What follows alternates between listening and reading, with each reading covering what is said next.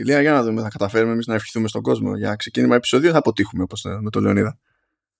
Όχι, όχι, δεν αποτυχάνουμε σε αυτά. Γεια σας, γεια σας. Καλώς ήρθατε στο Vertical Slice 2022. Καλή χρονιά σε όλους. Με super gaming και πάνω απ' όλα υγεία και τα μυαλά στη θέση τους. Τι έγινε, πώς περάσαμε, τι έγινε, τι συμβαίνει. Ε, τι συμβαίνει εδώ πέρα. Τα κλασικά. Με, τη... κλασικά. Με πανδημία και, και τα λοιπά. Ε, μια σχετική ηρεμία.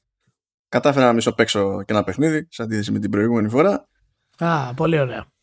Αλλά θα δούμε. Εντάξει, ξέρω εγώ. Επανερχόμαστε εκεί στο, στο κλασικό το πρόγραμμα. Περίπου βέβαια, γιατί για το σημερινό το επεισόδιο είναι ειδική περίπτωση. Στην ουσία είναι μονοθεματικό. Με επικαιρότητα θα πιάσουμε από την άλλη. Αυτό σε περίπτωση που έχει κανένα καημό να ασχοληθούμε με την επιστολή του Ματσούντα. Next time. Next time. δεν, θα, δεν, θα το ξεχάσουμε. Ε, τι, εσύ πώς είσαι, τι βάση είσαι, είσαι έτοιμος για το μονοθεματικό, τι λέει; Ε, Εντάξει, εγώ είμαι καλύτερα. Ε, ακόμα έχω κάποια θέματα υγείας που παλεύω. Τουλάχιστον φαίνεται ότι έχουν υποχωρήσει πιο, τα πιο σοβαρά. Ε, είμαι έτοιμος για το μονοθεματικό φυσικά και νομίζω ότι καλό είναι να το κλείσουμε το, το θέμα και να, να, να πούμε και ακριβώς πού στέκονται οι, οι εταιρείες γενικότερα ε, μιας και το Vertical Slice παραμένει το καλύτερο podcast analysis που μπορείτε να ακούσετε για video games και τη βιομηχανία του video games, παιδιά. Να είχατε βίντεο να βλέπετε τη φάτσα μου κάθε φορά που το λέει αυτό. Είναι η αλήθεια. Τώρα όποιος, ε, όποιος δεν του αρέσει τι να κάνουμε τώρα. Δεν μπορεί δεν μπο αρέσουμε σε όλους. Δεν γίνεται. Να σου πω έτσι άσχετη, άσχετη ερώτηση. Αμέσως πριν ξεκινήσουμε τώρα την ηχογράφηση, τι έκανες; Ε, έτρωγα πατατάκια. Α, εντάξει, okay. Πατατάκια πάπρικα. Καλά είναι. Πω πάπρικα. Καλά είναι. Καλά είναι. Καλά είναι, καλά είναι. Δυνατά είναι. Δυνατά είναι. Εσύ τι έκανες; Εγώ άκουγα ένα επεισόδιο με κάτι, ένα επεισόδιο podcast με κάτι βυζαντινολόγους που λέγανε για, τα, για το πώς δίνονται οι Βυζαντινοί και πόσο δύσκολο είναι να βγει άκρη με αυτό. Λοιπόν, πάμε για μόνο θεματικό. Κατάλαβες έτσι, ήταν, ήταν παγίδα ξεκάθαρα. Πάμε για μόνο θεματικό. Εντάξει, μετά το τη, τη, τη θεωρία που ξεδιπλώσαμε στο προηγούμενο επεισόδιο που την ξεκίνησα εγώ για το ποιος έχει φέρει τα περισσότερα στη βιομηχανία των video games. Θέλω να πιστεύω ότι θα, θα πρέπει να κάνουμε και ένα ακόμα, ακόμα επεισόδιο πιο συγκεκριμένο πάνω σε αυτό. Ε, και να πάρουμε θέση ακόμα πιο επίσημα για κάτι τέτοιο. Να δούμε αν ισχύει ή όχι συνολικά. Μέχρι τότε όμως. Ναι. Εκεί το πήραμε εξόβαλσα επειδή το main event ήταν το Power On και το υπόλοιπο της συζήτησης προέκυψε έτσι λίγο ξεμπαρκά. Ε, λοιπόν, αυτή τη φορά έχουμε να δούμε υποτίθεται σε τι φάση είναι οι τρεις μεγάλες πλατφόρμες μην ρωτήσεις κανένας για mobile και για PC. Εκεί πέρα δεν είναι κανένας συγκεκριμένος στο τιμόνι. Δεν είναι, είναι αλλιώς φάση. Ενώ εδώ μπορούμε να μιλήσουμε τέλος πάντων για τακτικές και στόχους και ιστορίες. Ε, και με, δηλαδή, εντάξει, έκλεισε το 2021, βρίσκουμε τον καθένα στη θέση που το βρίσκουμε και υποτίθεται ότι ο καθένας έχει και κάποια πλάνα τα οποία είναι ήδη γνωστά, κάποια όχι ακόμα και τα λοιπά για το 2022 και βγαίνει μια εικόνα τέλος πάντων για, τη, για την όλη ιστορία. Και θέλω να σε ρωτήσω ε, κάτι πρώτα, Ελία, να δω αν συμφωνείς με, το, με τις θεωρητικές ενότητες, ας το πούμε έτσι. Λοιπόν, εγώ έχω βάλει τέσσερα bullets, για να μην ξεχάσω δηλαδή, του, σαν, σαν άξονες σκέψη του. Από τη μία είναι το hardware, από την άλλη είναι υπηρεσίες. Μετά έχουμε games και έχουμε και την υπόθεση που εγώ τουλάχιστον έχω σημειώσει ως IP expansion που συνήθως αυτό σημαίνει ότι να είναι πράγματα. Άλλο πράγμα είναι για την Nintendo, άλλο πράγμα είναι περίπου για τη Sony, άλλο πράγμα είναι για τη Microsoft, αλλά είναι κάτι με το οποίο καταπιάνονται όλοι και αργά ή γρήγορα θα έχει επιρροή στο, στο όλο. Ξεχνάω κάποιον άξονα που δεν έπρεπε; Όχι, νομίζω ότι αυτή είναι η, η βασική. Εκτός αν θες να μιλήσουμε και για την προσέγγιση σε βάθος χρόνου, ας πούμε. Αλλά αυτό μάλλον θα βγει από την κουβέντα, πιστεύω. Ε, ναι. ναι. Θα βγει από την, από την κουβέντα. Λοιπόν, ε, νομίζω το πιο εύκολο να πιάσουμε σε πρώτη φάση. Μάλλον θες να, το, να πιάσουμε εταιρεία-εταιρεία ή θες να πιάσουμε άξονα-άξονα. Όπως σε βολεύει εσένα. Βασικά. Όπως σε βολεύει εσένα. Προχώρα και πιάσω όπως θες. Μπορούμε να το πιάσουμε ανά εταιρεία, μπορούμε να το πιάσουμε και ένα άξονα. Ανά εταιρεία έχουμε πει κάποια πράγματα ε, το προηγούμενο καιρό. Έχουμε δηλαδή ξαναμιλήσει Οπότε ίσως μπορούμε να πάμε και ως games. Ως, ε, ως άξονα, συγγνώμη. Ωραία, πάμε με, τους, πάμε με τους άξονες. Πάμε με τα, το, το πρώτο που είναι σχετικά και πιο εύκολο γιατί τα πράγματα εκεί πέρα είναι ήδη αρκετά διαμορφωμένα. Ας πάμε λίγο hardware. Που το hardware είναι αυτό που είναι, το ξέρουμε, ειδικά στην περίπτωση του, του Xbox δεν έχουμε να περιμένουμε κάτι, κάτι συγκλονιστικό. Στην περίπτωση του PlayStation 5 οριακά προλάβαμε δηλαδή μία, μία μέρα αφού δύο μέρες αφού τέλος πάντων έκανε κάποιες ανακοινώσεις στο Consumer Electronics Show η Sony προλάβαμε να μάθουμε δύο πράγματα παραπάνω υποτίθεται για το, για, για το PSVR 2 τέλος πάντων δεν σ' αρέσει αυτή η ονομασία PSVR 2 και με κενό στη μέση PS κενό VR 2 και το 2 κολλημένο στο VR Εντάξει τώρα ναι. Αλλά πώς θα το πούνε κιόλας από την άλλη PSVR Next Gen. PSVR Next Gen. Να σου πω κάτι. Εδώ έχουμε φάει στη μάπα Emotion Engine και Graphic Synthesizer και τα λοιπά. Δεν μπορούσαν να βρουν μια παπάτσα. Yeah. δηλαδή, ξέρω εγώ, κάτι. Ε, δεν είπε και πολλά πράγματα σε αυτή την περίπτωση η Sony. Απλά έβγαλε κάποια specs κυρίως για τις οθόνες, τι ανάλυση θα έχουν τα δύο panels που είναι κάθε μία θα είναι 2000 επί 2400 και θα είναι OLED αυτό δεν σημαίνει, παιδιά, 2000 στο ένα και 2000 στο άλλο είναι 4K. Το κέρατό σας με αυτήν την ιδέα. Και καλά, η Sony τα λέει. Εσείς μετά χάφτετε. Δηλαδή, no point. No point. Ε, anyway, ε, είχε κάτι περίεργα όμως να πει, όπως ε, force feedback στο headset. Ναι, ωραία. Ε, αυτό το concept ότι τέλος πάντων κάτι θα γίνεται στη δράση και τα λοιπά και εσύ θα καταλαβαίνεις force feedback στο κεφάλι πώς κάθεται Λία εγώ δεν μπορώ να καταλάβω πώς πήραν το OK να το κάνουν αυτό. Δηλαδή. Από ιατρικής απόψεως, δηλαδή. Η, η, γραφειοκρατία για να γίνει αυτό το πράγμα. Ε, σου λέει βαρεμένη είναι έτσι κι αλλιώς. Σιγά τι διαφορά.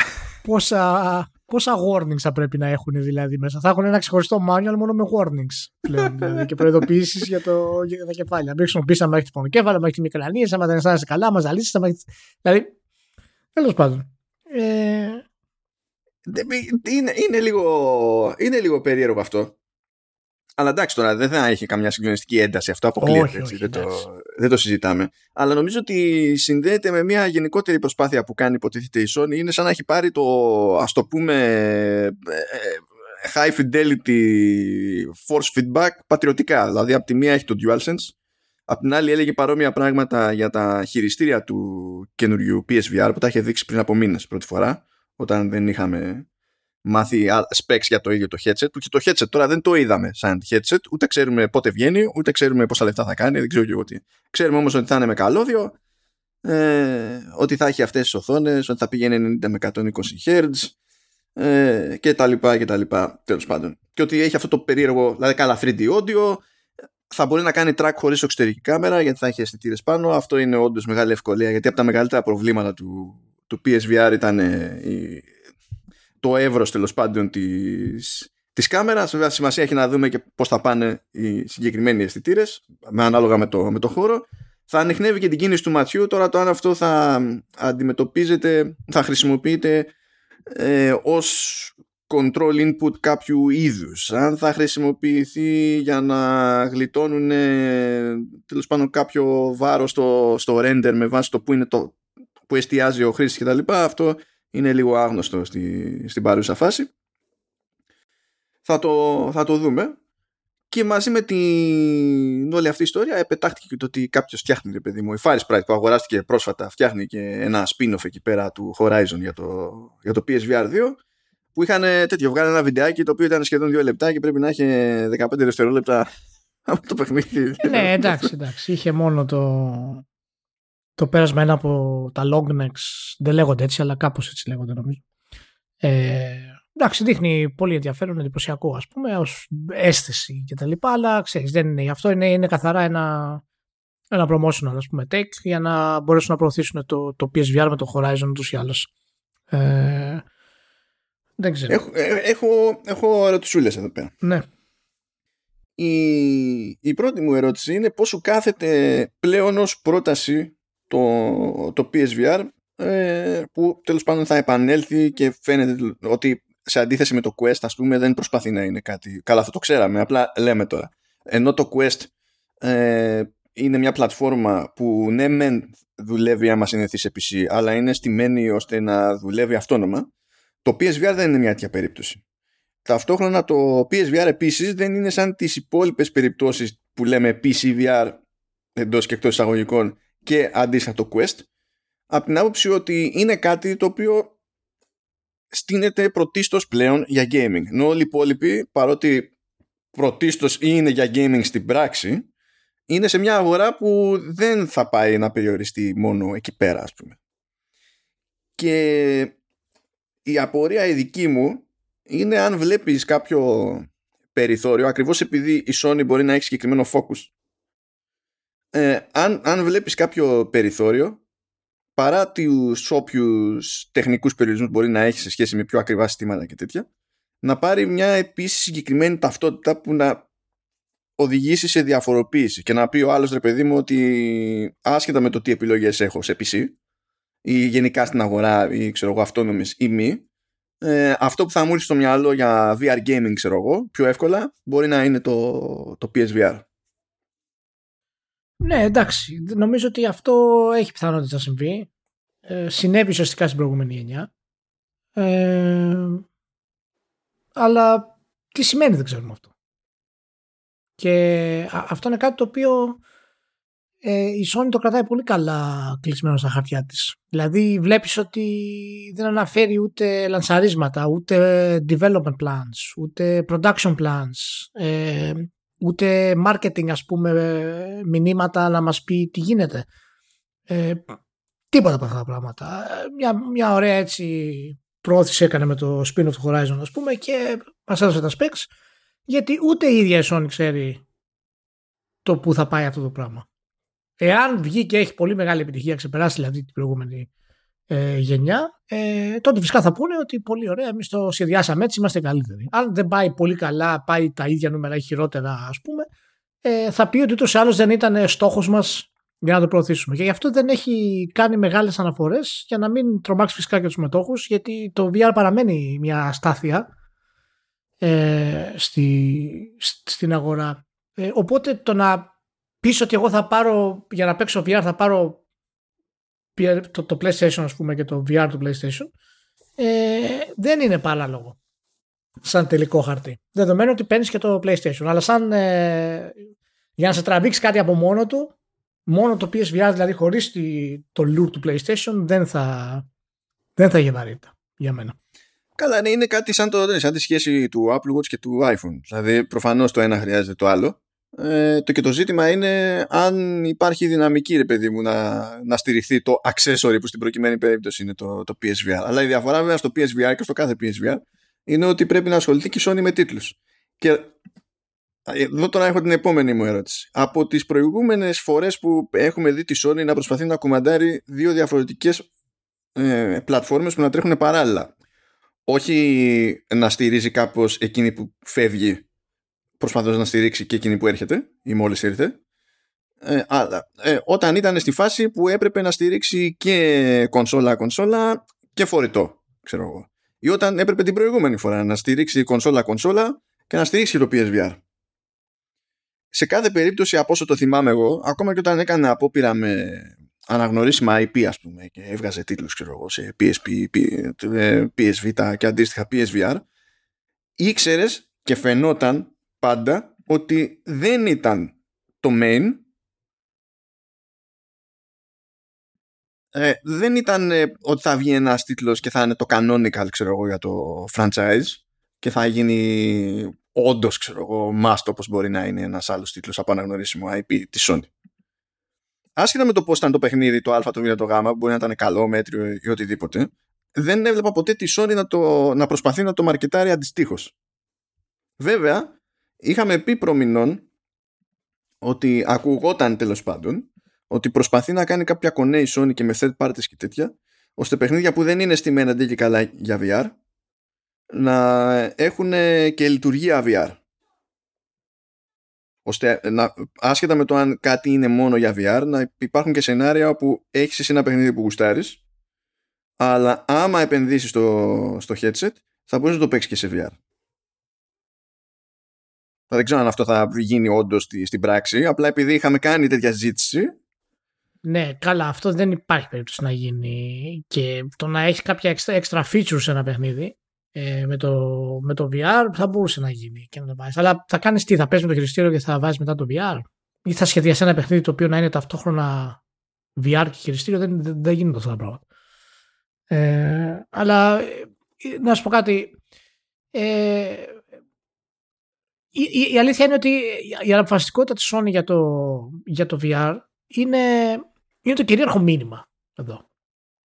Και ναι μεν θα βγάλει το, το PSVR 2, ναι μεν θα προσπαθήσει να τον ντύσει με διάφορους ε, τίτλους, αλλά δεν μπορούμε να κρύψουμε ότι έχει, ε, μας έχει δείξει μια αναποφασιστικότητα για το τι θέλει να κάνει και το που θέλει να πάει η όλη κατάσταση. Εγώ περίμενα, αυτό βέβαια είναι ε, κάτι το, το οποίο έχει να κάνει με την ιστορία της Sony, ε, περίμενα ότι μετά την επιτυχία του πρώτου PSVR, ε, το οποίο πρέπει να το θεωρήσουμε σχετική επιτυχία, αν όχι ας πούμε κάποια τεράστια επιτυχία.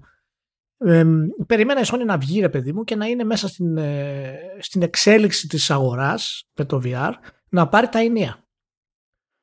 Και όπως έκανε και με το PlayStation γενικότερα. Ε, δεν το έχει κάνει αυτό το πράγμα. Οπότε ε, είχε ανακοινώσει πριν ε, τέλη του 20 Τώρα ίσως είναι λίγο παραπάνω, αλλά δεν είμαι σίγουρος ότι είχε πουλήσει 5 εκατομμύρια units το PSVR.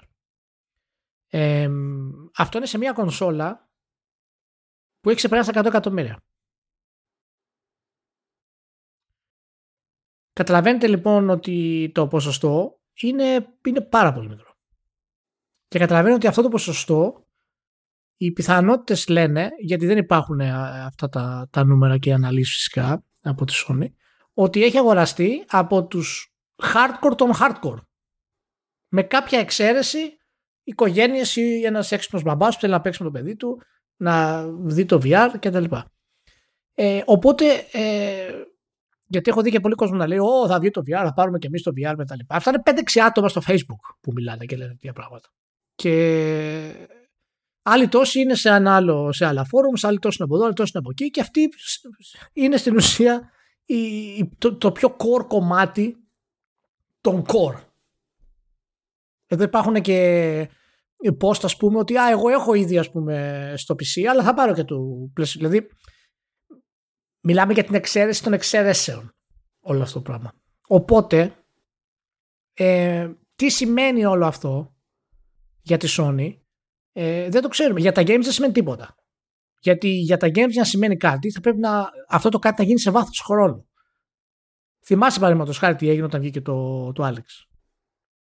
Πέρα από ότι ήταν ένα καλό FPS, έτσι, είπαμε όλοι, κοίτα να δεις ποιες είναι οι δυνατότητες του, του VR στα FPS. Σε κάποιο βαθμό. Ε, από τότε φυσικά δεν ξαναβγήκε τίποτα. Οπότε... Και δεν είναι ότι η αγορά του VR στο PC δεν ανεβαίνει. Απλά πλέον όχι, κρέμεται όλοι από το Quest. Στο μεσοδιάστημα η Sony ναι. ήταν ε, στο, στον ύπνο. Το, ε, από εκεί που κατέληξε, ε, είχε ξεκινήσει για διάστημα το PSVR να έχει το υψηλότερο penetration ας πούμε, στην αγορά ως πλατφόρμα VR. Τώρα δεν είναι και το Quest είναι πόνο και αυτές τις γιορτές έδωσε πολύ πόνο ειδικά στην Αμερική. Είχαν λέει περίπου 2 εκατομμύρια activations για τις γιορτές στα, στη, στην Αμερική. Ε, και είναι πλέον η προφανής πρώτη επιλογή ρε παιδί μου για κάποιον που τον νοιάζει να ασχοληθεί με VR ενώ developer που θα ασχοληθεί με VR είναι η λογική επιλογή ε, σε σχέση με, το, με τις πλατφόρμες της λεγόμενης PC VR που είναι Vive και τα λοιπά ρε παιδί μου που θέλουν σύνδεση πάνω στο, στο μηχανάκι γι' αυτό γι' αυτό εγώ σφίγγομαι λίγο ξέρεις και αυτό το περίεργο που έκανε με το force feedback ενώ μου φαίνεται κουφό, ειδικά άμα το, το παρακάνει κάποιος. Και σίγουρα θα το παρακάνει κάποιος, διότι το παρακάνει και στο DualSense σε ορισμένες περιπτώσεις, χρόνο μηδέν. Δηλαδή χρειάζεται ένας developer απλά να κάνει ηλίθια σκέψη και θα γελάμε. αλλά είναι κάτι το οποίο μπορείς να πεις ότι σε άλλα συστήματα VR που είναι πιο γενικής χρήσης ας το πούμε έτσι και μας πρίζουν τα σηκώτια ου, metaverse και θα κάνουμε εικονικά meetings ε, γιατί αυτό είναι το the final frontier ξέρω εγώ το ανθρώπινο όνειρο ε, δεν έχουν ιδιαίτερο νόημα εκεί πέρα δηλαδή να έχεις τέτοιου είδους force feedback στο ίδιο το headset ενώ στο gaming έχει νόημα αν γίνει σωστά λέμε τώρα έτσι έχει ένα νόημα μπορείς να το φανταστείς αυτό το πράγμα Αντίστοιχα και το Fidelity που υποτίθεται ότι θα έχει το force feedback στα, στα χειριστήρια εκείνα, ξέρω εγώ. δεν ξέρω πώς θα φανεί αυτό το πράγμα. Θα θέλει πολύ στοργή και προδέρμ για το, για το positioning και θα θέλει και στοργή και προδέρμ για τους, για τους ναι. τίτλους. Μα δεν υπάρχει, Ρεμάνο, ένα business plan δεν υπάρχει αυτή τη στιγμή από καμία εταιρεία στο VR. Δηλαδή όλες οι εταιρείες προσπαθούν να καταλάβουν πώς θα κάνουν βιώσιμο το, την πλατφόρμα αυτή. Ε, είναι πολύ καλύτερα τα νούμερα από πριν αλλά τα νούμερα αυτά είναι και πλασματικά γιατί αυτά θα πρέπει να τα δεις ε, στο context ε, του μεγέθους πλέον της βιομηχανίας και το τι μπορεί να σημαίνει επιτυχία για ένα στούντιο να ασχολείται αποκλειστικά με το VR. Το να κάνεις VR και να είσαι η Epic, το να κάνεις VR και να είσαι η Sony ας πούμε, είναι ok. Αλλά και αυτές οι εταιρείες, οι μεγάλες εταιρείες, ε, είναι διστακτικές να επενδύσουν πολλά. Ε, εγώ δεν καταλαβαίνω από τη Sony ποιο είναι το business plan της για το VR εάν έχει την ιδέα ότι θα κυκλοφορήσει το PSVR 2 και θα γίνει μια πλατφόρμα με διάφορα παιχνίδια ε, και θα είναι κάτι πολύ, καλά, πολύ καλό συμπληρωματικά ας πούμε για το, για το PlayStation 5 ε, ως εκεί μπορεί να γίνει. Αλλά για να μπορέσει να φτάσει να ξεπεράσει το προηγούμενο, γιατί αυτό είναι στην προηγούμενη γενιά, να, να ξεπεράσει την προηγούμενη γενιά γιατί για να κάνεις μια συνέχεια στο next gen, ειδικά με μια κονσόλα σαν το PlayStation 5, ας πούμε, ε, με τη δύναμη που έχει, ε, δεν πάει να πει ότι θα είναι κάτι το οποίο θα το ε, ξέρεις, κόψεις, ας πούμε, σε ένα-δύο χρόνια. Και αν θυμάσαι το PSVR ε, στο PlayStation 4 δεν βγήκε από την αρχή. Ενώ το PSVR 2 στην ουσία θα βγει παράλληλα με το PlayStation 5 την, την αρχή του, γιατί ακόμα με, την, με τις ελλείψεις που έχουμε στην αγορά ε, δεν έχει ξεκινήσει η αγορά ουσιαστικά ακόμα ε, τα νούμερα δηλαδή της αγοράς. Οπότε δεν μας έχει πει ποιο είναι το πλάνο της. Το πλάνο της είναι ότι κοίτα να δεις, εμείς θα χρησιμοποιήσουμε τα first party, τα PlayStation Studios για να χτίσουμε ένα πολύ δυνατό line-up first party και έτσι να κάνουμε την πλατφόρμα βιώσιμη και ύστερα να έρθουν οι third parties όπως είναι μια κλασική τακτική για αυτό το πράγμα αλλά αυτό ήταν κάτι που, που πήρε τη Sony πάρα πολύ καιρό να το κάνει. Δηλαδή να φτιάξει αυτά τα first party studios. Τώρα πρέπει μέσα σε αυτά τα first party studios να δημιουργηθούν μονάδες οι οποίες θα είναι για το VR και θα βγάζουν spin-offs. Θα τα δώσει Α, πουθενά. Αυτή ήταν η επόμενη μου ερώτηση. Γιατί ναι. αγοράζει τώρα τελευταία η, η Sony, αλλά σε αντίθεση με τους υπολείπους πλέον, ε, εκείνη είναι η μόνη που έχει να το παίξει τόσο δίπορτο. Δίπολα από την άψη μπορεί να πει κάποιος, ναι, και η Microsoft βγάζει και στο PC. Ε, ναι, το ίδιο πλαίσιο είναι, τα specs αλλάζουν. Εδώ πρέπει να σχεδιάσεις κάτι άλλο αλλιώς τέλος πάντων. Για να εδώ, τελείως, εδώ είναι άλλο παιχνίδι, δεν υπάρχει σύγκριση. Δεν είναι ότι ναι. είναι ένα spin-off απλά. Είναι άλλο παιχνίδι. Έχει, έχει νομίζεις καν αρκετές ομάδες και αρκετό λαό η Sony για να πεις ότι έχει το περιθώριο να το παίζει έτσι δίπορτα. αυτό είναι το θέμα. Α, α, αυτό είναι ότι, ότι δεν ξέρω. Δεν ξέρω. Και αυτό είναι που αναρωτιέμαι για το, ε, για το business plan της Sony και, και γιατί δεν θέλω να πάρω θέση ας πούμε 100%. Όπως είναι η κατάσταση ε, δεν μου φαίνεται ότι αυτή τη στιγμή η Sony στοχεύει σε κάποιο killer app για το VR. Στοχεύει σε παιχνίδια τα οποία θα είναι συμπληρωματικά κάποιων first parties, ε, συμπληρωματικές εμπειρίες κάποιων first parties. Και αυτό πάλι ως business plan πάλι στοχεύει ε, στους hardcore των hardcore. Στους οπαδούς ενός συγκεκριμένου franchise. Καλά, ναι. ναι.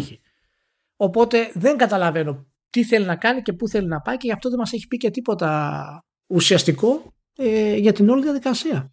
Ε, και να πεις τώρα από τα PlayStation Studios ομάδες οι οποίες θα μπορούν εσωτερικά να διαχωρίσουν την παραγωγή τους και να φτιάξουν νέα groups Πώς να μπορούν να το κάνουν αυτό από τη Sony; Ε, η Naughty Dog και η Insomniac. Ούτε η, η Gorilla δεν μπορεί να το κάνει ακόμα. Θέλει αυτό. λαό, θέλει λαό. Θέλει λαό. Είναι αφοσιωμένη σε ένα και μόνο πράγμα, ας πούμε. Ε, οπότε, δηλαδή, δηλαδή α, ακόμα και το spin-off δεν το κάνει η Gorilla. Ναι, το κάνει η Fire Sprite. Και η άλλο είναι guest στο, στο ναι. Οπότε, δεν, το πολύ πολύ μπορεί να το κάνει η, η, Naughty, μπορεί να το κάνει, δεν ξέρω αν θέλει να το κάνει, ε, όπως είναι η κατάσταση. Είναι απασχολημένη, η... ετοιμάζει το remaster, του, το remaster, το remake του πρώτου The Last of Us. Ναι. Ε, ή, το, ή Insomniac, ας πούμε, που έδειξε τα τελευταία δύο χρόνια ότι πρόκειται κατά πάσα πιθανότητα το κορυφαίο production pipeline που έχει αυτή τη στιγμή η Sony. Ικανότερο και της Naughty Dog. Ναι, από την άποψη ότι έχει τέτοιο. Μπορεί, φαίνεται να κρατάει και ένα αριθμό στο output. Ενώ η Naughty Dog θέλει 50 χρόνια κάθε φορά. Ναι, αυτός ο συνδυασμός ποιότητας ε, παραγωγής και τελικού αποτελέσματος, αυτή τη στιγμή η Insomniac πρέπει να είναι κατά πάσα πιθανότητα, ε, αν εξαιρέσουμε τα studio της Nintendo βέβαια σε μεγάλο βαθμό, ε, ό,τι πιο streamlined σε παραγωγή μπορούμε, έχουμε αυτή τη στιγμή στα μεγάλα studio. Ναι. Στα μεγάλα ονόματα. Ε, να κάνουμε ένα γρήγορο πέρασμα από την Nintendo, διότι εκεί πέρα δεν είναι ότι έχουμε κάτι από hardware. Κλασικά θα παίζει μονίμως συζήτηση, εγώ μήπως βγει καινούριο Switch, μήπως βγει καλύτερο Switch, Switch Pro και θα, θα κάνουμε όλη αυτή την ιδέα από την αρχή φέτος, διότι δεν θα σταματάει κανένας να μπαίνει σε αυτή τη διαδικασία. Ε, δεν, δεν είμαι super σίγουρος ότι τη νοιάζει. Ε, Εκτός αν αποφασίσει να κάνει καμιά τσαχπινιά που το έχουμε ξαναπεί αυτό. Με το όποτε είναι γραφτό να βγει το sequel του Breath of the Wild και πει Να, θα το παίξουμε πάλι δίπορτο εδώ πέρα από τις προηγούμενες 50 φορές. Με λανσάρισμα τίτλου Zelda. Αλλά νομίζω ότι είναι και irrelevant. Ε, πέτυχα τέτοιο. Ε, διάβαζα εκεί το, το newsletter για τα games που έχει το, το, το Axios και πέτυχα εκεί πέρα μία από τις πιο αστείες ατάκες για το, για το ζήτημα τέλος πάντων για το, το, τι, ποια είναι η θέση του Switch στην αγορά ε, προχωρώντας ως, ως hardware τέλος πάντων και αν είναι θέμα, αν χρειάζεται να γίνει update δεν και καλά ή, ή όχι. Και εντάξει, πλέον είναι πόσο είναι, είναι πέντε χρόνια στη, στην αγορά. Προφανώς ε, το πιο πιθανό είναι το peak να το, έχει, να το έπιασε πλέον. Τώρα θα αρχίσει σιγά σιγά να πέφτει, οπότε δεν μπορεί να είναι και δεν είναι και σενάριο επιστημονικής φαντασίας ότι είμαστε πιο κοντά από ότι ήμασταν ποτέ στο επόμενο μηχάνημα. Εντάξει, OK, okay, ό,τι και αν σημαίνει αυτό. Αλλά κάπου είδα σαν ατάκα ότι ε, τώρα το ότι ε, η παλαιότητα του hardware με ό,τι αυτό συνεπάγεται για την υποδύναμη που έχει και τα λοιπά, ξέρω εγώ, ε, ότι θα αρχίσει να φαίνεται ως ζήτημα στο 2022 και θα αμφισβητείται λέει η ικανότητά του να τρέξει όπως πρέπει νέους τίτλους. Ε, αυτό είναι το πρώτο που με κούφανε διότι ε, ε, η ικανότητά του να τρέξει νέους τίτλους αμφισβητείται από τη μέρα που ανακοινώθηκε. Τι σημαίνει ικανότητα να τρέξει νέους τίτλους, δηλαδή, ποιοι, Δεν ξέρω. Άμα το φτιάξει το παιχνίδι για το Switch, θα φτιάξει το παιχνίδι για το Switch και θα τρέχει. Δηλαδή, δεν καταλαβαίνω. Ναι, ποιοι είναι οι τίτλοι αυτοί που θα. Δεν ξέρω, εδώ έχει την ατάκα που λέει Even though Nintendo fans are eagerly awaiting expected bangers like Breath of the Wild 2 and Bayonetta 3, cracks have begun to appear in how the almost 5-year-old system can handle new titles. Δεν το εξηγεί. Απλά το λέει. και δεν καταλαβαίνω τι λέει. Και έχει την αμέσω επόμενη ατάκα που αυτή με σκότωσε που λέει Additionally, Nintendo taking its time with new hardware leaves something of a vacuum that could be easily filled by new portable devices. Εκεί βάρεσα καμπανάκι. Τι portable devices. Τι new portable devices; like, the up, like, like the upcoming Steam Deck or the Playdate. Και λέω παιδιά. Τι; Δεν ξέρω τι πήρατε, τι φάγατε, τι χωνεύετε ακόμη από τις γιορτές στο Άξιος. αλλά να πω καλή καρδιά για το Playdate. Έτσι, πω καλή καρδιά, τους συμπαθώ τους ανθρώπους εκεί πέρα. Χεσμένη την έχω τη βάλει στην περίπτωση του Steam Deck, αλλά δεν έχει σημασία δεν μπορείτε στα σοβαρά να λέτε ότι αν καθυστερήσει η Nintendo να βγάλει σύστημα που στηρίζεται πάνω απ' όλα στα IP που έχει, ε, τότε θα καλυφθεί το κενό της αγοράς όπως Steam Deck και Playdate. Είστε παρανοϊκοί. Πρώτα απ' όλα δεν μπορεί καν να φτιάξει, έστω ότι υπάρχει κενό να καλυφθεί. Ποιος θα φτιάξει αυτά που χρειάζεται για να καλυφθεί το κενό; Ούτε ο ένας ούτε ο άλλος μπορεί να τα φτιάξει. Για να τα πουλήσεις μετά. Μάλλον τι, τι σημαίνει; δεν ξέρω. Αυτό, είναι καθαρά ανάλυση. Είναι από αυτές που διαβάζουμε στο Facebook και στα social media. Το, που είναι οι κοσάριδες, άντε το πολύ τριαντάριδες, ας πούμε, ή τελείως ε, δεν μπορούν να καταλάβουν το τι, το τι συμβαίνει. Δηλαδή το να βάλεις τώρα να, να αρχίσεις να γράψει τέτοια πράγματα και να λες για να. Ανοίγει, ανοίγει ο χώρος για άλλα φορητά. είναι, είναι, είναι, δεν υπάρχει εξήγηση να το βάλουμε κάτω να το αναλύσουμε αυτό το πράγμα. Έτσι, είναι, είναι τραγελαφικό. Είναι τραγελαφικό. Αυτό πραγματικά όταν το, όταν το διάβαζα, ε, όταν μου έσκασε το mail, νόμιζα ότι εγώ καταλάβαινα λάθος. Λέω δεν μπορεί να το γράψανε εκεί. Γιατί ο, το τίλο που το τρέχει μαζί με μια άλλη τύψα που και που έχουν κανένα guest, έτσι, ε, δεν είναι χτεσινή, είναι 20 χρόνια ξέρω εγώ και τέτοια. Και λέω τι, τι, τι πάθατε, τι, τι μπαρούφα είναι, είναι, είναι αυτή που μου λες αυτή τη στιγμή. Εντάξει, χαζομάρες. Χαζομάρες. Δεν, ε, δεν υπάρχει κάτι να, από όλες αυτές τις... Ε, δεν μπορώ να το αναλύσω καν. Δεν, δεν μπορώ να το αναλύσω. Είναι σαν να πάρουμε τώρα, σαν να λέμε, να αναλύσουμε ε, τους Chicago Bulls ε, του, του 1996 ξέρω εγώ ε, του Michael Jordan του Chicago Bulls με την Barcelona του Messi και πως η μία τρώει υπερμερίδιο από την άλλη ας πούμε στην πίτα και αν ο κάποιος ήταν καλύτερος θα έτρωγε δηλαδή σε παρακαλώ τώρα. Αυτά είναι να μιλήσουμε για την Nintendo. Ναι, αλλά και οι δύο μπάλες τρογγυλέ δεν είναι. Και οι δύο μπάλες τρογγυλέ είναι. Good point. τώρα νομίζω ότι μπορούμε να πούμε ότι κάποιος έχει ή δεν έχει ε, με τα τωρινά δεδομένα ή και με ό,τι φανταζόμαστε ότι ή γνωρίζουμε ότι έπεται για το 2022 πάντων κάποιο θεωρητικό συγκριτικό πλεονέκτημα στη στρατηγική του ως προς το hardware. Με τη λογική ότι εντάξει Switch είναι αυτό που είναι ε, ακόμα και να ανακοινωθεί κάτι καινούριο δεν πρόκειται να βγει ξαφνικά θα βγει προς το τέλος του χρόνου θα έχει περάσει το 2022 μέχρι να πάρει φόρα αυτό το πράγμα Εννο, Η Sony... Εννοείς για να βγει το Switch το 2 ας πούμε; Έστω ότι έστω ακόμα και αν ανακοινωθεί κάτι, θα πάνε να το βγάλουν γιορτές. Δεν είναι κάτι που θα επηρεάσει ουσιοδός, ακόμη και αν φυτρώσει ρε παιδί μου, δεν πιστεύω ότι θα επηρεάσει ουσιοδός την πορεία της Nintendo 2022. Ε, η, η Sony εντάξει ε, ξέρει, βλέπει ότι πουλάει πουλάει όσο αντέχει, πουλάει ότι προλαβαίνει, δεν έχει πρόβλημα ως προς αυτό και έχει να βάλει και ένα κομμάτι έξτρα στο puzzle, ας πούμε, με την περίπτωση του, του PSVR. Και από την άλλη μπάντα έχουμε τη Microsoft που από εκεί δεν είναι ότι ε, περιμένει κανένας κάτι καινούριο. Αλλά έχει και η Microsoft εκείνη την ιδιαιτερότητα που το παίζει έτσι κι αλλιώς δίπορτο τουλάχιστον σε SKUs που έχει το Series S και το, και το Series X. Ε, καθώς αν και το 2022 θα είναι όχι δεν και καλά το ίδιο αλλά θα συνεχίσει να είναι προβληματικό από θέμα supply ε, και δεν ξέρω αν θα φτάσουμε σε ένα σημείο ε, να βγαίνει το ζύγι ας πούμε supply and demand αλλά ε, πιστεύεις ότι ε, όσοι έχουν τα πράγματα αυτά ρε παιδί μου παίζει κάποιο πλεονέκτημα ή συγκριτικό μειονέκτημα εδώ και εκεί; Και πιο πολύ εγώ α, αναρωτιέμαι για το πώς θα βγει αυτό το στοίχημα της Microsoft με το Series S προχωρώντας αλλά τέλος πάντων. Λέμε τώρα brainstorming είχαμε πει ότι μιλώντας για τη Microsoft ότι δεν θα δεν θα το σταματήσει το Series S. Θα πεθάνουν όλοι θα το αρχίσει θα τρέχει συνέχεια θα έχει το Series S.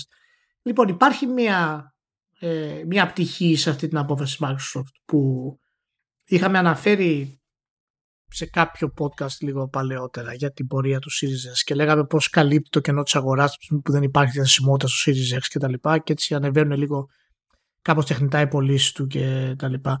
Ε, είχαμε πει ότι το, το Series S είναι καλύτερη παγίδα για το Game Pass και για το μέσο χρήστη. Και σε αυτή τη χρονιά εγώ πιστεύω ότι το Series S θα πέσει η τιμή του και θα μπορέσει πολύ εύκολα η Microsoft να τραβήξει ορισμένο κόσμο ο οποίος είναι μέχρι τώρα on the fence που λέμε, είναι στην απέξω. Επιθετικός σε βρίσκω, να ρίξει και την τιμή.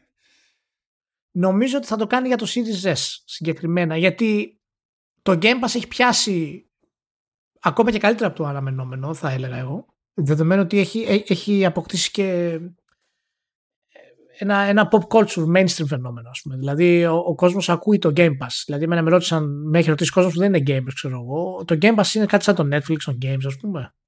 Δηλαδή, υπάρχει έξω ένα, ένα buzz για αυτό το πράγμα. Ε, νομίζω ότι αν, θέλει, αν η Microsoft πραγματικά θέλει να συνεχίσει το Series S, θα πρέπει να στοχεύσεις το να το χρησιμοποιήσεις ως την καλύτερη ας πούμε, ε, κονσόλα για να μπεις στο Game Pass.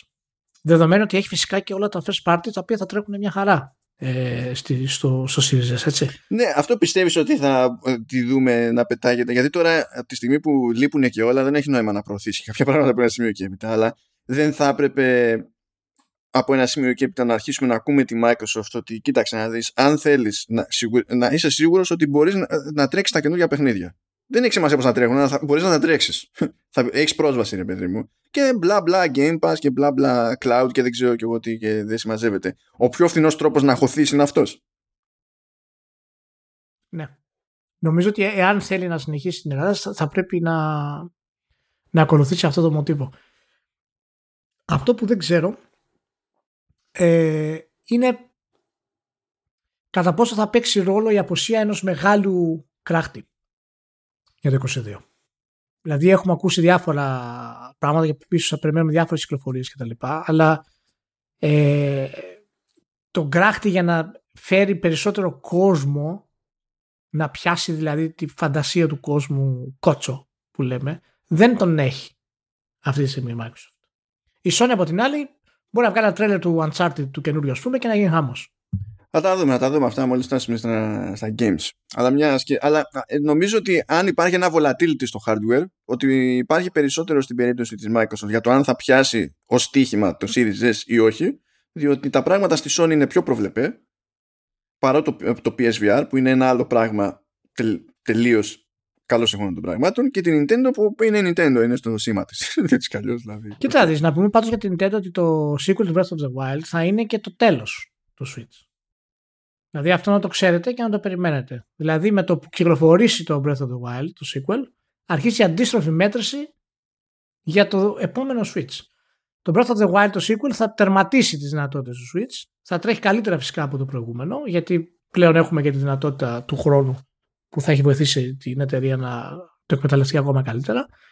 Και μετά έκλεισε. Δεν, θα μπορείς, να δεν μπορείς μετά να βγάλεις Breath of the Wild 3, παραδείγματος χάρη, και να είναι το ίδιο. Καλά, είναι, το τελικό, είναι το τελικό κομμάτι αυτό το πράγμα. Και αυτό θα έρθει για μένα, πιστεύω, δύο χρόνια χοντρικά από την κυκλοφορία του Breath of the Wild θα, θα κυκλοφορήσει το επόμενο Switch. Και θα το δούμε αυτό το πράγμα. Γιατί η, η, η, τα μειονεκτήματα που έχει το Nintendo Switch αφορούν το Nintendo Switch. Τα μειονεκτήματα όμως που μπορεί να έχει το PlayStation 5 αφορούν και το Xbox.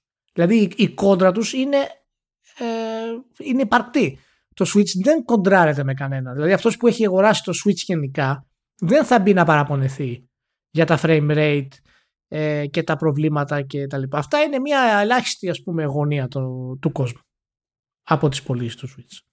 Για πάμε λοιπόν στον άλλο άξονα, πάμε σε, σε υπηρεσίες που είναι μια φυσική προέκταση της πλατφόρμας έτσι κι αλλιώς. Σε κάθε περίπτωση, τώρα Microsoft τι να πούμε, τα έχουμε πει 50.000 φορές για την περίπτωση του Xbox Game Pass.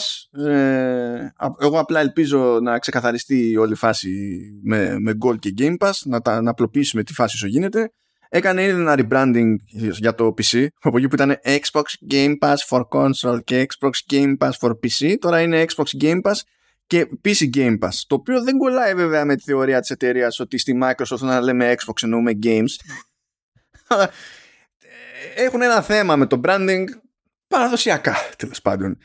Ε, πιο ξεκάθαρο είναι το PC Game Pass αν φάση, δεν διαφωνώ, απλά δεν, είναι σαν να διαφωνούν με τον εαυτό τους τέλος πάντων έτσι όπως κινούνται σε κάτι τέτοιες περιπτώσεις. Ε, αλλά και μόνο που κάνανε αυτή την αλλαγή φαίνεται να θέλουν να σπρώξουν ε, ακόμη περισσότερο τη, την μπάντα του PC όσο γίνεται, όχι ότι δεν θα σπρώξουν όλες τις υπόλοιπες. Θα ήθελα όμως να ξεμπερδεύουμε με την όλη ιστορία με το, με το Gold. Δηλαδή και η, η, υπηρεσία να είναι μία και στην τελική βάλε το Xbox Game Pass αν δεν είναι το Ultimate τέλος πάντων να έχει και, το, και τα του online του, του Gold. Να τελειώνουμε. Βάλτε να το κάνουμε έτσι. Και απλά όταν βάζεις Ultimate ξέρω εγώ τότε στην ουσία να κουμπώνει πάνω το EA Play τα perks που δίνει και το ότι έχεις μαζί και το PC Game Pass. Να μην, να μην πηγαίνουμε και τα, τα διαχωρίζουμε αυτά τόσο, τόσο πολύ. Βέβαια μπορεί να βγει και να πει κάποιος ότι ξέρω εγώ τι να το κάνω αυτό αν εγώ δεν έχω Xbox και θέλω να χρησιμοποιήσω το Game Pass ξέρω εγώ για το, για το cloud. Γιατί να χρεώνομαι για το online. Ε, μα έτσι κι άλλο χρεώνεσαι για, για τα online όλα. Άμα θες να μπλέξεις με το cloud. Αλλά τέλος πάντων, Okay. Αυτό θα ήθελα εγώ να δω. Και είμαι περίεργος να δω τι θα κάνει. Γιατί ξεκινάνε κάτι ύποπτες συνεργασίες. Τώρα, δηλαδή, πριν λίγες μέρες προέκυψε ότι θα κάνει μπάσιμο Ubisoft στο, στο Game Pass και θα βγει day one το Rainbow Six Extraction. Μέχρι στιγμής η Ubisoft απήχε από το Game Pass. Και μία που το ανακοίνωσε αυτό και μία που ανακοίνωσε ότι μάλλον μέσα στο 22 δεν είχε συγκεκριμένο χρονικό ορίζοντα ότι θα έρθει και στο Xbox, που τώρα υπάρχει μόνο στο PC, η υπηρεσία Ubisoft Plus. Υπάρχει στο PC και υπάρχει και σε Luna και σε Stadia ως add-on, ας πούμε, ως channel δεν είπε κανένας για το πώς θα έρθει και δεν άφησε κανένας να εννοηθεί ότι θα έρθει και θα κολλήσει στο Ultimate όπως θα κολλήσει, ξέρω εγώ, ε, έτσι όπως κόλλησε το EA Play. Ε, οπότε είναι σχετικό ότι θα γίνει εκεί. Εσύ, πώς θα το προτιμούσε αυτό όταν έρθει η ώρα; Θα προτιμούσες. Εντάξει, δεν τους εμποδίζει να το έχουν ξεχωριστά, όπως είναι ξεχωριστό και το EA Play, αλλά θα ήθελες να υπάρχει δυνατότητα με διαφοροποίηση ή μη στην τιμή να μπορείς να το κάνεις και όλο ένα ενιαίο bundle με το, με το ρημάδι του Game Pass ή όχι; Ναι, ναι, ναι, ναι, ναι. Κανένα πρόβλημα. Κανένα πρόβλημα. εάν το, το Game Pass το πας ε, από 9.99 π.χ. 10.99, 11.99 ε, είναι ακόμα πολύ προσιτό και δεν πρόκειται να δημιουργήσει πρόβλημα στο, ε, στον κόσμο για αυτό το πράγμα. Γιατί δεν, δεν θα βάλεις μέσα τρεις τίτλους. Καλά, η Ubisoft έχει, είναι θάλασσα. θα βάλεις μια εταιρεία που όχι μόνο έχει πολλούς τίτλους, ε, έχει από τους πιο διάσημους τίτλους αυτή τη στιγμή και είναι τίτλοι που τους στηρίζει. Δεν είναι απλά ότι έβγαλε ένα παιχνίδι το 2015-2017 και είναι ακόμα έτσι. Δηλαδή μέχρι προχθές βγήκε ας πούμε έξτρα DLC για το Odyssey. Ναι, δηλαδή ε, δεν είναι σαν την EA δηλαδή, που μπορεί να παίξει το Andromeda ή μπορείς να παίξεις παλιότερους τίτλους στο Jedi Fallen Order και να είναι ας πούμε κλειστά όλα. Έχεις, το πορτοφόλι της Ubisoft αυτή τη στιγμή είναι τεράστιο και, και παραμένει τεράστιο. Έτσι. Ε, είναι και διαφορετική υπηρεσία το Ubisoft Plus σε σχέση με το EA Play μεταξύ. Γιατί στο Ubisoft Plus σκάνε με τη μία οι νέες κυκλοφορίες, ενώ στο EA Play όχι.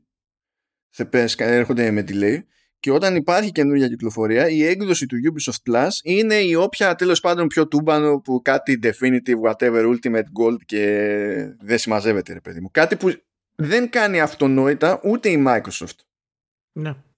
Οπότε δεν ξέρω ακριβώς πώς μπορεί να κουμπώσει αυτό στον αυτόματο. Δηλαδή αν ελπίζει κάποιος ότι θα μείνει η ίδια τιμή ξέρω εγώ στο Ultimate και θα μπει και η Ubisoft από πάνω, αυτό δεν το πολύ κόβω. Ε, αλλά θα ήθελα να υπάρχει ένα tier ας πούμε για να πω ότι κοίταξε να δεις πηγαίνω και πληρώνω σε μία μεριά μόνο και μόνο για την ευκολία της διαχείρισης ξέρω εγώ και το ενδεχόμενο να γλιτώνω κανένα ευρώ εδώ και εκεί σε αυτή την, την περίπτωση. Και σκέψου και το άλλο έτσι ακόμα και αν γίνει αυτό το πράγμα που θεωρητικά θα γίνει σύμφωνα με αυτά που ε, αποκαλύπτονται ε, δεν χρειάζεται καν να το κάνει αμέσως. Μπορεί να, για ένα χρόνο να αφήσει την τιμή στο μισό. Ε, για τη Ubisoft εννοώ, την, την αύξηση της τιμής. Μπορεί να δώσει την επιλογή ας πούμε να κάνεις τρίμηνα, δίμηνα, οτιδήποτε. Απλά θέλω να πω ότι η ευελιξία που δίνει το Game Pass στη Microsoft είναι το πιο βασικό χαρτί της όλης αυτής υπηρεσίας. Αυτή η ευελιξία, αυτό είναι που ήθελε η Microsoft, να μπορεί να ελιχθεί χωρίς να εξαρτάται από τις επιτυχίες των άλλων.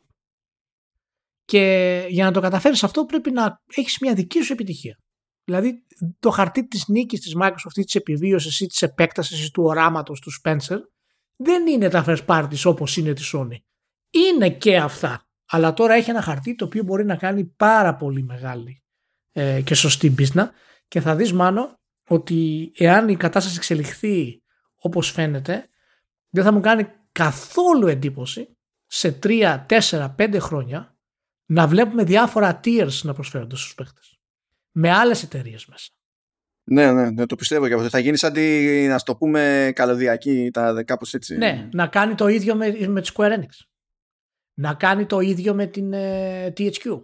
Με Καλά, Square Enix θα έρθει στο τραπέζι των διαπραγματεύσεων και θα πει: Ωραία, εγώ θέλω να βάλω τη δική μου υπηρεσία 25 ευρώ το μήνα. Και θα πεις: Καλά είναι και στην Ιαπωνία, αλλά η υπόλοιπη γη δεν είναι η Ιαπωνία. Γεια σας. Ναι, το θέμα είναι ότι όπως και να το κάνει, σκέψου να μπορείς να μπαίνεις εσύ στο Game Pass και να έχεις το Game Pass όπως είναι, στην κανονική του τιμή, και να μπορείς να επιλέξεις ποιες εταιρείες θες κολλητά να ακολουθείς.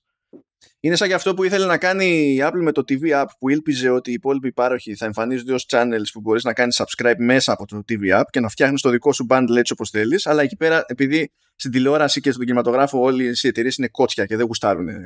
δεν λέει ο καθένα στη γωνιά του. Ναι, είναι άλλο. Είναι, καλά, ε, ε, ναι. Εκεί μιλάμε για τελώ mainstream επίπεδα. Δεν έχουμε φτάσει εμείς ακόμα εκεί, ας πούμε τέτοια δύναμη οι εταιρείες μας. Εν τω μεταξύ, ε. προφανώς και η υπηρεσία Ubisoft Plus κάποια στιγμή θα βγει και σε PlayStation, αλλά βλέπουμε ότι σε όλες αυτές τις περιπτώσεις ε, πηγαίνει και χώνεται πρώτη η Microsoft. Δηλαδή, είχε στην ουσία μια χρονική αποκλειστικότητα στη, του EA Play στις κονσόλες, που έληξε αυτή, οπότε υπάρχει κανονικά πλέον, αφού άλλαξε 500 ονόματα στο PC και υπάρχει και στο PlayStation, εντάξει. Και τώρα που έληξε αυτή, πηγαίνει και φαίνεται να κάνει ένα περίεργο τέτοιο κονέ για άγνωστο χρονικό διάστημα με τη, με τη Ubisoft πάλι. Οπότε φτάνει σε ένα σημείο που θα μπορείς να πεις ότι δεν αγοράζω κανένα παιχνίδι. Μπορεί να καταλήξω να δίνω 20 ευρώ το μήνα. Έτσι. Αλλά δεν αγοράζω κανένα ε, παιχνίδι αφού αγοράσω την κονσόλα. Αλλά με αυτό το, το, το 20 έχω τόσο λαό που δεν υπάρχει περίπτωση να προλάβω να παίζω. Για κανένα λόγο. Και να πούμε, ναι, και να πούμε για κάτι άλλο. Ότι ακόμα και αν κυκλοφορήσει το Ubisoft Plus στην υπηρεσία της Sony, ε, η τιμή θα συμφέρει ακόμα περισσότερο στη Microsoft πάντα.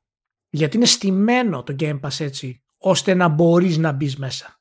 στη Sony τα οικονομικά πάντα θα είναι ξεχωριστά. Εάν, εάν η Sony βέβαια δεν αλλάξει ας πούμε, την πορεία της και αποφασίσει και αυτή να κάνει κάτι σαν το Game Pass και να συμψηφίσει ας πούμε τα οικονομικά όλα μέσα σε ένα πακέτο που έτσι θα έχεις πολύ καλύτερο αποτέλεσμα για το χρήστη. Αλλά αυτό θέλει πολύ καιρό και δεν είναι εύκολο να γίνει. Η Microsoft έχει φτιάξει αυτό το κονέ. Μπορεί απλά να πει Ubisoft μπες μέσα, είμαστε ok, αυτά που χάνεις τα παίρνεις από εκεί, αυτά που κερδίζω εγώ τα παίρνεις από εκεί, τα παίρνω από εδώ και είμαστε ok και μπαίνεις μέσα. Ε, οπότε ο συμψηφισμός μπορεί να δώσει το Game Pass ε, είναι πραγματικά κάτι πολύ σημαντικό. Και μιας και Sony, τα λέγαμε για τις προάλλες ότι ακούγεται ότι η Sony θα αλλάξει πλάνα μέσα στο 2022 για τις υπηρεσίες, ότι θα φτιάξει πολλαπλά tiers, θα αλλάξει το branding από, από Now και Plus, ενδεχομένως να εξαφανίσει το branding του, του Now και στην ουσία το, το cloud streaming να είναι μία από τις παροχές το ψ ωμέγα tier τέλος πάντων του ανανεωμένου PlayStation Plus ε, και νομίζω ότι αυτό θα γίνει όντως μες στο 2022. Δεν το λέω επειδή έχουμε κάποια πιο συγκεκριμένη πληροφόρηση, αλλά ήδη έχει αργήσει. Ε, όλη η αγορά περιμένει από τη Sony να κάνει κάτι. Δηλαδή, εκεί, όταν λέμε όλη η αγορά, δεν εννοώ απλά τους gamers. Δηλαδή, και οι επενδυτές και αναλυτές και τα λοιπά, σου λέει ότι δεν μπορεί να κάθεσαι τόσο καιρό έτσι και να αφήνεις τόσο, το, τόσο θετικό μπάζ, ας πούμε, να πηγαίνει αλλού. Ενώ σαν πλατφόρμα εμπορικά, ξέρω εγώ, έχεις ήδη, έχεις ήδη πλέον έκτημα. Και γιατί να μην το κάνεις. Δηλαδή τα κομμάτια του puzzle σε κάποιο βαθμό τα έχεις. Το σκάλωμα που έχει η Sony, που πάλι το είχαμε συζητήσει την τελευταία φορά που πιάσαμε αυτό το ζήτημα, είναι το τι θα κάνει με τα first party σε τέτοιες περιπτώσεις. Εκείνη που ζορίζεται. Που στην ουσία αυτό το χρόνιο μειονέκτημα της Microsoft της δίνει το περιθώριο να τα πετάει εκεί πέρα day one χωρίς να λέει ε, θα πάθουμε ζημιά. Ενώ το πλεονέκτημα που έχει η Sony στα, στα first party την κάνει να σφίγγεται στο σενάριο να τα πετάει εκεί πέρα ε, day one και να σου λέει ναι, αλλά έτσι μπορεί να καταλήγουμε να αφήνουμε λεφτά στην άκρη, ας πούμε. Κάπως έτσι. Ναι, Εκεί θα παίχτει λίγο το παιχνίδι. Είναι πολλά. Η Sony μπλέκεται σε διάφορα πραγματάκια τώρα και δεν, και δεν ξέρω αν έχουν καλοσκεφτεί ακριβώς. Καλά, προφανώς έχουν καλοσκεφτεί. Απλά το λέω με την έννοια ότι ακόμα και η ενασχόλησή τη με την αγορά του PC θα δημιουργήσει πίεση στη Sony. Γιατί οι τίτλοι στο PC θα πάνε μια χαρά. Οπότε κρατώντας αυτή την αγορά μακριά για να είναι ικανοποιημένη η first party, ε, το κοινό του first party ας πούμε, θα, τις, ε, θα, θα, θα, θα, θα, θα, χάνει έσοδα. Δηλαδή γιατί να πει ότι εγώ θα βγάλω ένα παιχνίδι ας πούμε, το 2022, το οποίο είναι first party, και το 23 θα βγει στο PC, έτσι, αν έκανε ας πούμε στο μισό χρόνο να βγει στο PC, θα εκτοξευόταν τα έσοδα της. Οπότε η αγορά του PC θα το στηρίξει το, το, το brand της Sony. Είναι φανερό γιατί πρόκειται και για καλά παιχνίδια τα περισσότερα. Οπότε δεν έχει να κάνει δηλαδή με αυτό το πράγμα. Οπότε δεν ξέρω αν η Sony είναι έτοιμη να πει όχι σε μια, στη μεγαλύτερη αγορά του κόσμου στην ουσία που είναι το PC. Και να πει άστο, κράτα το αντί να βγάλουμε ας πούμε 500 εκατομμύρια ε, στο, στα 26 μήνες θα τα περιμένουμε να τα βγάλουμε σε ένα χρόνο π.χ. ή σε ένα μισό χρόνο. Είναι και αυτό ένα κομμάτι το οποίο θα αλλάξει και τη στρατηγική της σε, σε αρκετά μεγάλο βαθμό εάν ακολουθήσει αυτή τη διαδικασία. Και τώρα φυσικά έχουμε το Last of Us το, το Last of Us το remake ας πούμε, που, που θα βγει το 22 καταλαβαίνεις ότι αυτό θα βγει και στο PC δεν υπάρχει περίπτωση να βγει στο PC Καλά, γενικά θα βγαίνει στο PC πλέον. Το... Απλά νομίζω ότι γιατί, ακόμα και να θέλει να πει ότι τα βγάζω παράλληλα ή τα βγάζω με μικρή καθυστέρηση στο PC, Τώρα δεν έχει ακόμη το, το manpower γιατί βλέπεις ότι ναι, αγο, ναι, ναι, αγόρασε porting houses στην ουσία και τα λοιπά για να διευκολύνει αλλά όλα αυτά που θέλει δηλαδή και το κοιτάει λοξά προς το PSVR και το μετά από τόσα χρόνια παίρνω απόφαση ότι κάπως πρέπει να ασχοληθώ με το PC όλα αυτά θέλουν manpower που δεν, δεν είχε από χτες. Γι' αυτό έχουμε πει και ότι γενικά ο COVID έχει βοηθήσει τη Sony σε μεγάλο βαθμό γιατί πήγε πίσω στη στρατηγική της. Δεν, ε, εμείς έχουμε ξεχωριστές γενιές και γνωστές χασομάρες ε, και έχει αλλάξει το development πλάνο που είχε και το, το release πλάνο που είχε προφανώς. Οπότε ε, ο χρόνος που κερδίζει με αυτό το πράγμα ε, η Sony θα της δώσει ακόμα περισσότερη δυνατότητα ε, να εμφανιστεί δρυμύτερη με πολύ μεγάλες εκπλήξεις. Πιστεύω μέσα στα επόμενα δύο χρόνια ας πούμε θα κάνει το, το μεγάλο της μπαμ. Και αν τώρα αυτό το χρόνο αλλάξει τις υπηρεσίες της και τις προσαρμόσεις σε, ένα πιο μοντέρνο ε, στυλ και αν ίσως βγει και το υποτιθέμενο ε, Game Pass ας πούμε ανταγωνιστικό κανάλι ε, ε, η, η παραπλήσιό του τέλος πάντων σίγουρα και αυτό θα είναι κάτι θετικό για τη Sony. Οπότε όλη αυτή η ησυχία αυτή τη στιγμή είναι σαν να παίρνει μια μεγάλη ανάσα αυτή τη στιγμή η Sony ε, δεδομένου και ότι τα first party θέλουν πολύ καιρό για να κυκλοφορήσουν στις νέες κονσόλες λόγω του ε, πώς, πόσο δύσκολο είναι το development, ας πούμε, και ακριβό. Τώρα παίρνει μια μεγάλη ανάσα και ξαφνικά θα κάνει ένα που και θα τα δούμε όλα. Κάπως έτσι πιστεύω θα πάει με τη Sony μέσα στο και τα πρώτα σημάδια θα τα δούμε το 22 από αυτό το πράγμα. Ε, θες να πούμε για υπηρεσίες και Nintendo; Ε, η Nintendo δεν χρειάζεται πολλές υπηρεσίες. Συνεχίζει να κάνει τις υπηρεσίες που έχει και να τις υπερχρεώνει όσο θέλει. Να τα παίρνει πίσω, να θα ξαναβγάλει άλλα, να... Λοιπόν, εντάξει. Ε, εμένα με έχει τσαντήσει πλέον με τις υπηρεσίες η Nintendo. Με, με έχει τσαντήσει, με έχει τσαντήσει. Και με έχει τσαντήσει πρωτίστως διότι αν, αν μπορείς να πεις ότι η Sony έχει αράξει ξέρω εγώ, απέναντι στο Game Pass και ε, ξέρουμε ότι κάτι πρέπει να γίνει και απλά την περιμένουμε για να δούμε τι διάλογο θα γίνει. Η Nintendo είναι above and beyond κάθε έννοια αράγματο έτσι κι αλλιώς, αλλά αυτό που με τσιτώνει πολύ περισσότερο είναι ότι ακόμη και όταν κάνει κάτι καινούριο, όπως έκανε αυτό το expansion pack στο Nintendo Switch Online, δεν είναι άξια να εξηγήσει ποιο είναι το μακροπρόθεσμο value proposition. Οπότε όλοι μένουν και λόγω κακού, ε, κακού ιστορικού σε τέτοιες περιπτώσεις, ε, ακόμα και να πεις ναι, με ενδιαφέρει λίγο, ε, δεν ξέρεις τι σημαίνει αυτό, σε, τι σημαίνει παρακάτω. Δηλαδή, ε, όταν κάνεις αυτό το πείραμα που το λέγαμε εκεί πέρα που σου δίνει αν, αν γραφτεί στο expansion pack ε, σου έδινε πρόσβαση στο expansion ποια παιχνιδιού ήταν τώρα σκάλωσα που ήταν paid κανονικά Ποιο, ε, ποιο, ποιο, ποιο, ποιο, ποιο ήταν στο Animal Crossing; Νομίζω ότι όταν έκανες ε, όταν, άμα γίνεις συνδρομητής στο πιο ακριβό tier που είναι το Nintendo Switch Online Plus Expansion ναι, ναι, Pack ναι, ναι, ναι, ναι. ότι σου έδινε μέσα στην τιμή ρε παιδί μου και πρόσβαση σε ένα expansion που κανονικά ήταν paid το να το κάνεις αυτό το πράγμα και σαν εταιρεία να μην λες ότι αυτό είναι one-off ε, ή αυτή θα είναι η τακτική μας ότι ε, άμα πληρώνεις το ακριβότερο tier τότε θα έχεις πρόσβαση στα expansion pack. Θα είναι σαν ένα platform, σαν Nintendo Wide Season Pass ας πούμε. Και ε, δεν διευκρινίζεις τίποτα από αυτά. Εμένα δεν με διευκολύνεις σαν χρήστη να καταλάβω τι διάλογο κάνω εκεί πέρα την ώρα που, που σε πληρώνω. Το αν μου αρέσει ή αν δεν μου αρέσει είναι ένα διαφορετικό debate. Όταν έχω δυσκολία και στο να καταλάβω τι, τι υποτίθεται ότι πάω να πληρώσω, πέρα από το ναι, ναι, τίτλοι Mega Drive, ξέρω εγώ και τέτοια, ε, δεν, δεν, δεν έχει καμία λογική. Δηλαδή μπορώ να πω, ας βγει να πει ότι η υπηρεσία μας θα είναι αυτό και θα είναι αηδία, δεν θα πει είναι αηδία, ας πει, ας κάνει ό,τι θέλει με την υπηρεσία της, αλλά μπορούμε τουλάχιστον να είμαστε ξεκάθαροι με το ρημάδι.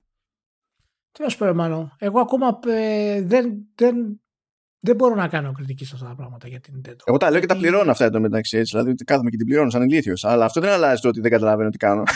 ναι, το, το, το, θέμα είναι ότι προφανώς αυτό δεν την επηρεάζει. Δεν την επηρεάζει.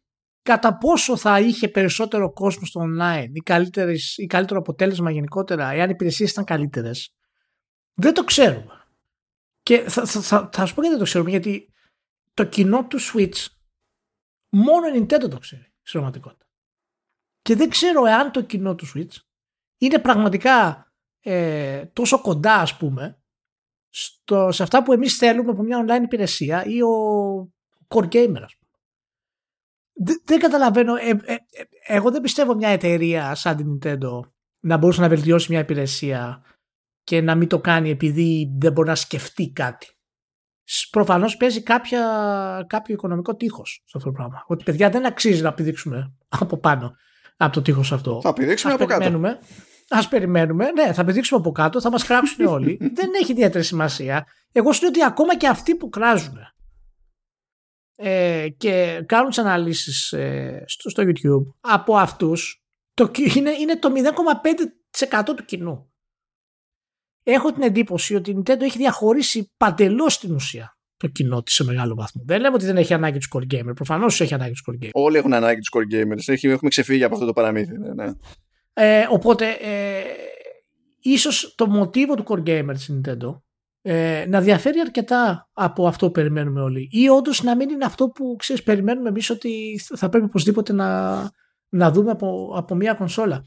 Και, και όλοι γενικά το, το, το προϊστορικό ας πούμε concept που έχει η Nintendo που ακόμα το έχει αυτό το πράγμα μου κάνει φοβερή εντύπωση και ίσως αυτό είναι κάτι που θα πρέπει να το κάνουμε ξεχωριστό podcast ε, μπας και βρούμε μια θεωρία ε, γιατί επιμένει σε αυτό το πράγμα γιατί δεν προσφέρει δεν χρειάζεται να προσφέρει στο Game Pass ή κάτι ανάλογο ε, σαν το PlayStation, ας πούμε, και να έχεις μια υπηρεσία που είναι τρομερή και μπλα μπλα μπλα κτλ.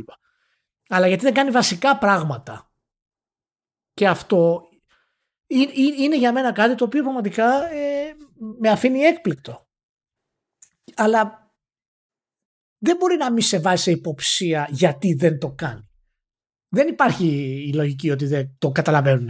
Κοίτα, σε κάποιες περιπτώσεις, π.χ. ότι η, ε, η κατάσταση με το voice chat είναι ένα ανέκδοτο στην πλατφόρμα. Δεν θέλει πολύ φαντασία. Λες ότι παίξανε τόσο ωριακά με τους διαθέσιμους πόρους στο μηχάνημα που δεν θέλανε καν να αφιερώσουν πόρους για τέτοιο πράγμα να τρέχει πάνω στο μηχάνημα. Ε, Έτσι. Ναι, ναι. Okay, αυτό, αυτή η τρύπα κάποια στιγμή θα καλυφθεί. Αλλά όταν βλέπεις και σου λέει ότι άμα είσαι συνδρομητής Nintendo Switch Online, δεν είναι ότι σου δίνω, ξέρω εγώ, κάποιες ειδικές εκτόσεις όπως κάνουν άλλοι ε, σου δίνω όμως το περιθώριο να αγοράσεις κουπόνια ηλεκτρονικά να με προπληρώσεις 120 ευρώ ώστε όταν έρθει 100 ευρώ μάλλον ώστε όταν βγουν καινούργια παιχνίδια που θα σου κόστησαν 120 να χρησιμοποιήσεις τα κουπόνια για να πάρεις αυτό σαν διαδικασία γιατί σαν, σαν παροχή δεν είναι παράνοια δηλαδή το ότι στην ουσία σου δίνει το περιθώριο σε νέα κυκλοφορία να γλιτώνεις με το καλημέρα ένα δεκάρικο δεν είναι άκυρη σκέψη. Αλλά το ότι πάει και το κάνει με αυτό τον τρόπο είναι άκυρη σκέψη. Ναι. Ναι, ναι. Εννοείται. Ίσα ίσα που στη βάση της αυτό, το, αυτό το, το πλάνο το συγκεκριμένο ή ε, μπορείς να τα βάλεις κάτω στα χαρτιά να, να, να το δεις και να πεις ναι είναι και συγκριτικό πλεονέκτημα σχέση με τους άλλους γιατί όταν είσαι συνδρομητής ας πούμε στο Game Pass και τα λοιπά σε καινούργια κυκλοφορία θα σου κάνει 10% θα σου κάνει λιγότερο δηλαδή από την Nintendo. Η Sony δεν θα σου κάνει ποτέ τίποτα. θα σου κάνει όμως, θα σου κάνουν σε, ε, τρελά πράγματα όμως, εξτραδάκια, σε, στις εβδομαδιαίες εκτόσεις που είναι στα store τους. Έτσι. Δεν θα σου κάνουν όμως τέτοια, δηλαδή η Nintendo έχει καλύτερη παροχή εδώ, αλλά πηγαίνει και σου βγάζει την πίστη για να την εκμεταλλευτείς, που ήδη πληρώνεις για να έχεις το περιθώριο να σου βγάλει την πίστη για να την εκμεταλλευτείς. Αυτά, αυτά δεν τα πιάνω. Είναι... Ναι, OK. Okay. Λοιπόν, πάμε στο, στο, στο, επόμενο που είναι λίγο προέκταση λοιπά. Ε, αφήνω επίτηδες στα games στο τέλος για να γίνει σφαγή. Ε, πάμε λίγο για το λεγόμενο IP expansion που έχω συνδυάσει εδώ. Και θα ξεκινήσω λίγο από την ανάποδα. Θα ξεκινήσω με την Nintendo. Ενώ στις προηγούμενες κατηγορίες τελειώσαμε με την Nintendo. Διότι είναι ακόμη μεγαλύτερη η απορία μου πώς γίνεται δηλαδή να είναι τόσο γιούχο ας πούμε στις υπηρεσίες, ενώ μπήκε στη διαδικασία να δοκιμάσει στα σοβαρά τη τη σε mobile games για να δει αν μπορεί να δημιουργήσει ένα funnel χρηστών που ενδεχομένως θα μετακόμιζαν ας πούμε στις κανονικές της και πιο προσοδοφόρες πλατφόρμες. Έχει, προφανώς τα έχει μειώσει αυτά τα πειράματα πολύ. Ε, στην ουσία έχει εκλείψει αλλά το έκανε. Το έκανε. Που από την Nintendo εγώ δεν θα το περίμενα. Δηλαδή όταν το έκανε η Sony δεν μου έκανε τόσο συγκλονιστική εντύπωση. Μου φάνηκε μάταιο όπως και ήταν ε, μου φάνηκε μάτι όταν το ανακοίνωσε και η Nintendo. Αλλά από την Nintendo θεωρούσα ότι ήταν πολύ πιο δύσκολο να πει κάποιος στα σοβαρά μέσα στην εταιρεία. Α το κάνουμε να δούμε τι θα μας βγάλει, ξέρω εγώ. Ναι. Αλλά το κάνανε αυτό το πράγμα. Αντίστοιχα, οι τύποι έχουν πάει και έχουν μπλέξει με amusement parks. Στα σοβαρά. Ναι. Έχουν ήδη ένα στην Ιαπωνία, αλλά έχουν να ανοίξουν και αλλού. Και θα συνεχίσουν να, να δίνουν πόνο. Και να πούμε ότι έχουν ανεβάσει φυσικά ε, την συμμετοχή τους πλέον ε, σε ταινίες αλλά και σε άνιμε πολύ περισσότερο από προηγούμενες ε, γενιές ε, να πούμε ότι έχουν ε, ιδιαίτερα τα amusement park γιατί αυτό που άνοιξε δεν είναι μεγάλο σε μέγεθος είναι, είναι, είναι ένα πρώτο βήμα ας πούμε ναι, είναι ένα κομμάτι μέσα σε Universal, α, σε Universal. Ναι. Ακριβώς. Οπότε καταλαβαίνεις ότι ακόμα και σε αυτό το κομμάτι πηγαίνουν σιγά σιγά γιατί αρχίζουν να στοχεύουν σε κάτι πολύ μεγαλύτερο. Και αυτό το πολύ μεγαλύτερο ε, που το έχουμε ξαναπεί που είναι το επίπεδο πούμε, του πραγματικού mainstream ε, που και τα games ακόμα δεν το έχουν φτάσει σε βαθμό είναι το επίπεδο πούμε, του Disney. Της Disney, είναι το επίπεδο της Marvel. Ας πούμε.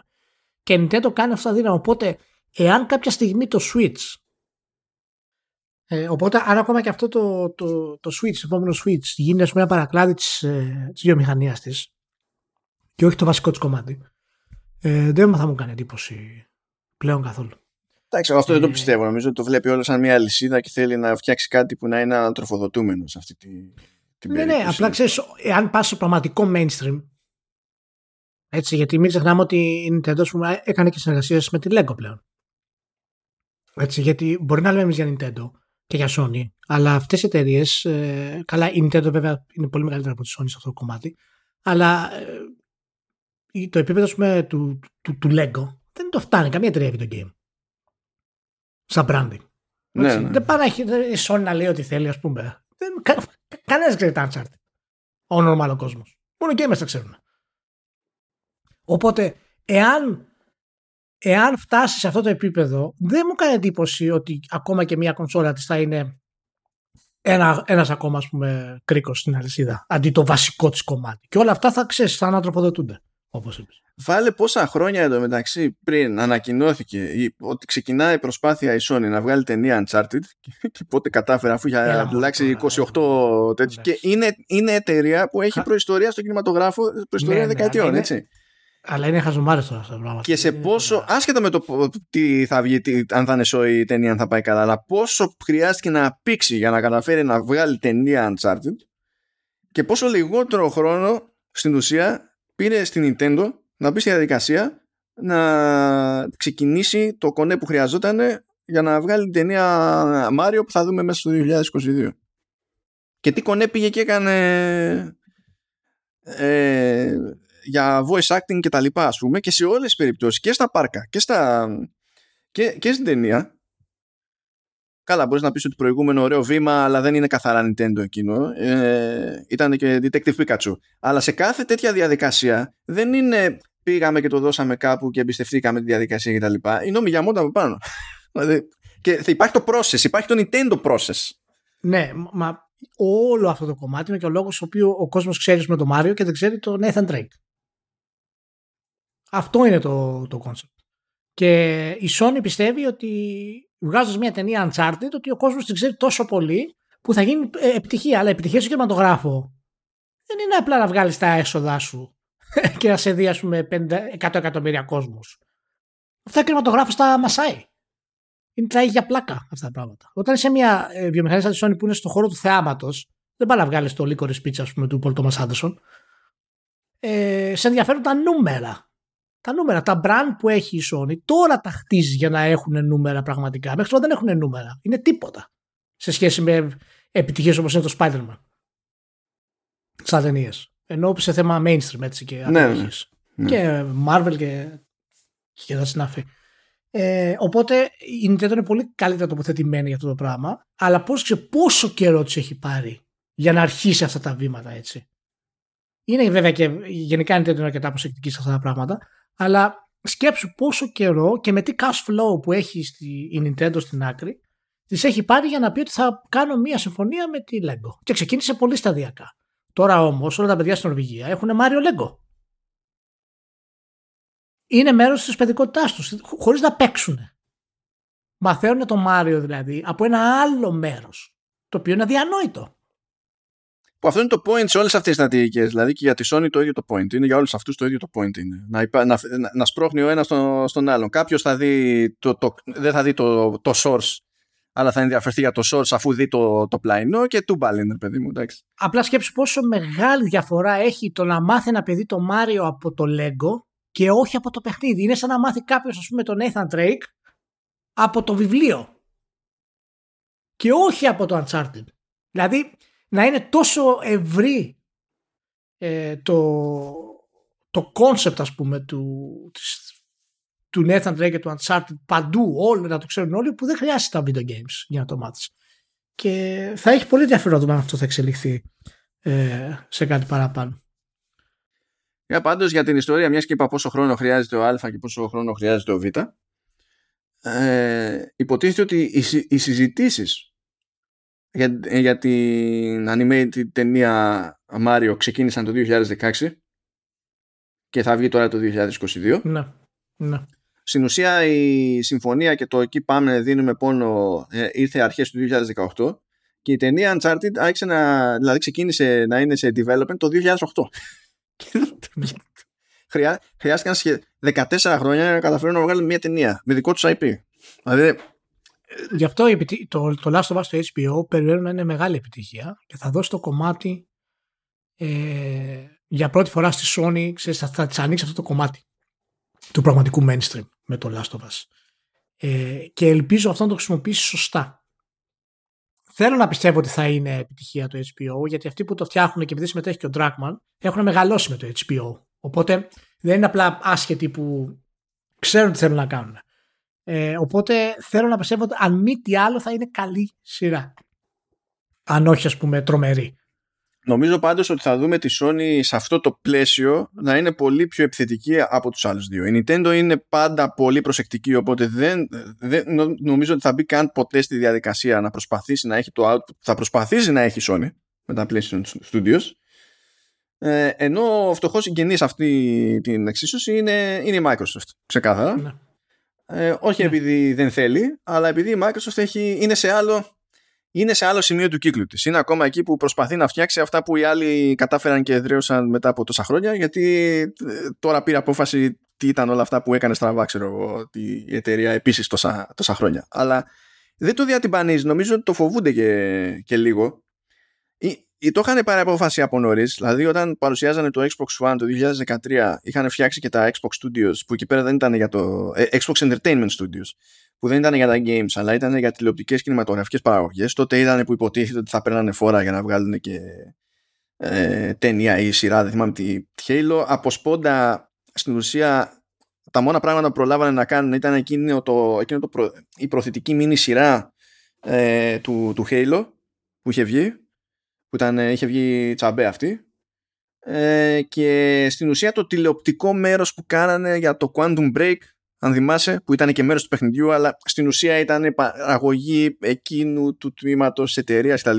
Αλλά σε ένα χρόνο, επειδή πήγανε όσα πήγανε στραβά και τα λέγαμε και στο περασμένο επεισόδιο, ε, ε, τελείωσαν τα Entertainment Studios. Γεια σας. Και από τότε δεν πήγε να ξαναμπλέξει στην ουσία η Microsoft. Το μόνο που είχε πάντα στο back burner και έλεγε δεν μπορεί, είναι το μεγαλύτερό μας franchise, δεν γίνεται να μην κάνουμε ποτέ τίποτα, ήταν κάτι με το Halo. Και όντως θα δούμε σειρά Halo ε, που είμαι πολύ περίεργος να δω ποια θα είναι η κατάληξη εκεί πέρα γενικά και έχουν πει κιόλας ότι στην ουσία δεν θα προσπαθήσουν να ακολουθήσουν τα παιχνίδια, το αντιμετωπίζουν σαν ένα ειδικό του timeline και θα κάνουν αυτό που τους φαίνεται ότι έχει νόημα να κάνουν εκεί. Θα δούμε τι εννοεί ο ποιητής σε αυτές τις περιπτώσεις.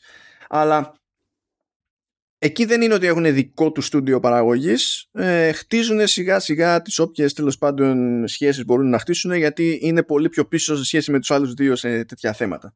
Και συν της άλλης, από σπόντα, δηλαδή πριν από 2-3 χρόνια δεν θα το συνυπολογίζαμε αυτό στην περίπτωση της, στη, στη μεριά της Microsoft, αλλά υποτίθεται ότι προχωράει και τηλεοπτική παραγωγή Fallout.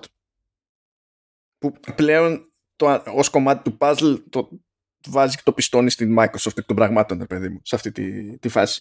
Δεν είναι ότι και η Microsoft είναι ακίνητη, ε, αλλά το τι θα κάνει σε αυτό το κομμάτι είναι το ίδιο νεφελώδες με το τι εννοεί ο ποιητής για το PSVR 2. Είναι, δεν υπάρχει εικόνα στην ουσία. Οπότε εκεί υπάρχει, είναι, είναι, είναι η μεριά που μειονεκτεί περισσότερο. Και τώρα πάμε στα games. Ναι, το πιο μικρό κομμάτι είναι αυτό. το πιο μικρό κομμάτι, έτσι, μα επίτηδες. Προφανώς. Λοιπόν, παιδιά, κοιτάξτε, δείτε, έχω καθίσει εδώ πέρα, έχω φτιάξει κάτι πινακάκια με παιχνίδια που έχουν ανακοινωθεί και δεν έχουν έρθει ακόμα. Ε, τώρα, εντάξει, ανάλογα με τη μεριά έχουμε ημερομηνίες, δεν έχουμε ημερομηνίες. Και έτσι κι αλλιώς κάποια πράγματα ήταν για το 22. Ε, έτσι κι αλλιώς κάποια πράγματα έχουν ανακοινωθεί και δεν ξέρουμε για πότε ήταν. Μείνανε και πράγματα πίσω λόγω πανδημίας. Και η, η σφαγή είναι σίγουρη, η σφαγή είναι δεδομένη. δηλαδή θα μπούμε φυλακή άμα προσπαθήσουμε να τα ακολουθήσουμε όλα αυτά στη σοβαρά. Ε, και μιας και μιλάμε για output, πιο σίγουρο output, πάλι να ξεκινήσω από την ανάποδη, κατά μία ένα, πιάσω Nintendo. Άκου τι έχει για 22 η Nintendo, που το ξέρουμε έτσι. Χώρια το τι μπορεί να ναι. ανακοινώσει. Ε, το έχει και κουσούρι Nintendo προς το καλοκαίρι να ανακοινώνει κάτι και να λέει το βγάζει σε δύο μήνες, because reasons. Δηλαδή κάνει κάτι για περίεργα. Δεν ξέρουμε αν κάτι θα πάει πιο πίσω κτλ. Αλλά πράγματα που υποτίθεται ότι τα έχει ανακοινώσει για 22. Ναι. Με ή χωρίς συγκεκριμένη ημερομηνία. Ξεκινάμε με το Pokemon Legends Arceus. Το οποίο είναι και bet για το franchise. Το που βγαίνει οσονούπω. Βγαίνει 28 του μήνα. Έτσι ξεκινάει. Εκεί στο χαλαρό, Ιανουάριο μήνα, που δεν κουνιούνται και πολλά πράγματα, τι λέει η Nintendo, θα βγάλω Pokemon. Εντάξει, OK. Okay. Και θα είναι και ρίσκο για τη σειρά Pokemon και θα δοκιμάσουμε πράγματα. OK, okay, μπράβο Nintendo. Ε, Μάρτιο του 22 έχει το Triangle Strategy, το οποίο στην ουσία είναι εξωτερική παραγωγή. Αλλά είναι αποκλειστικότητα Nintendo και το εκδίδει η Nintendo.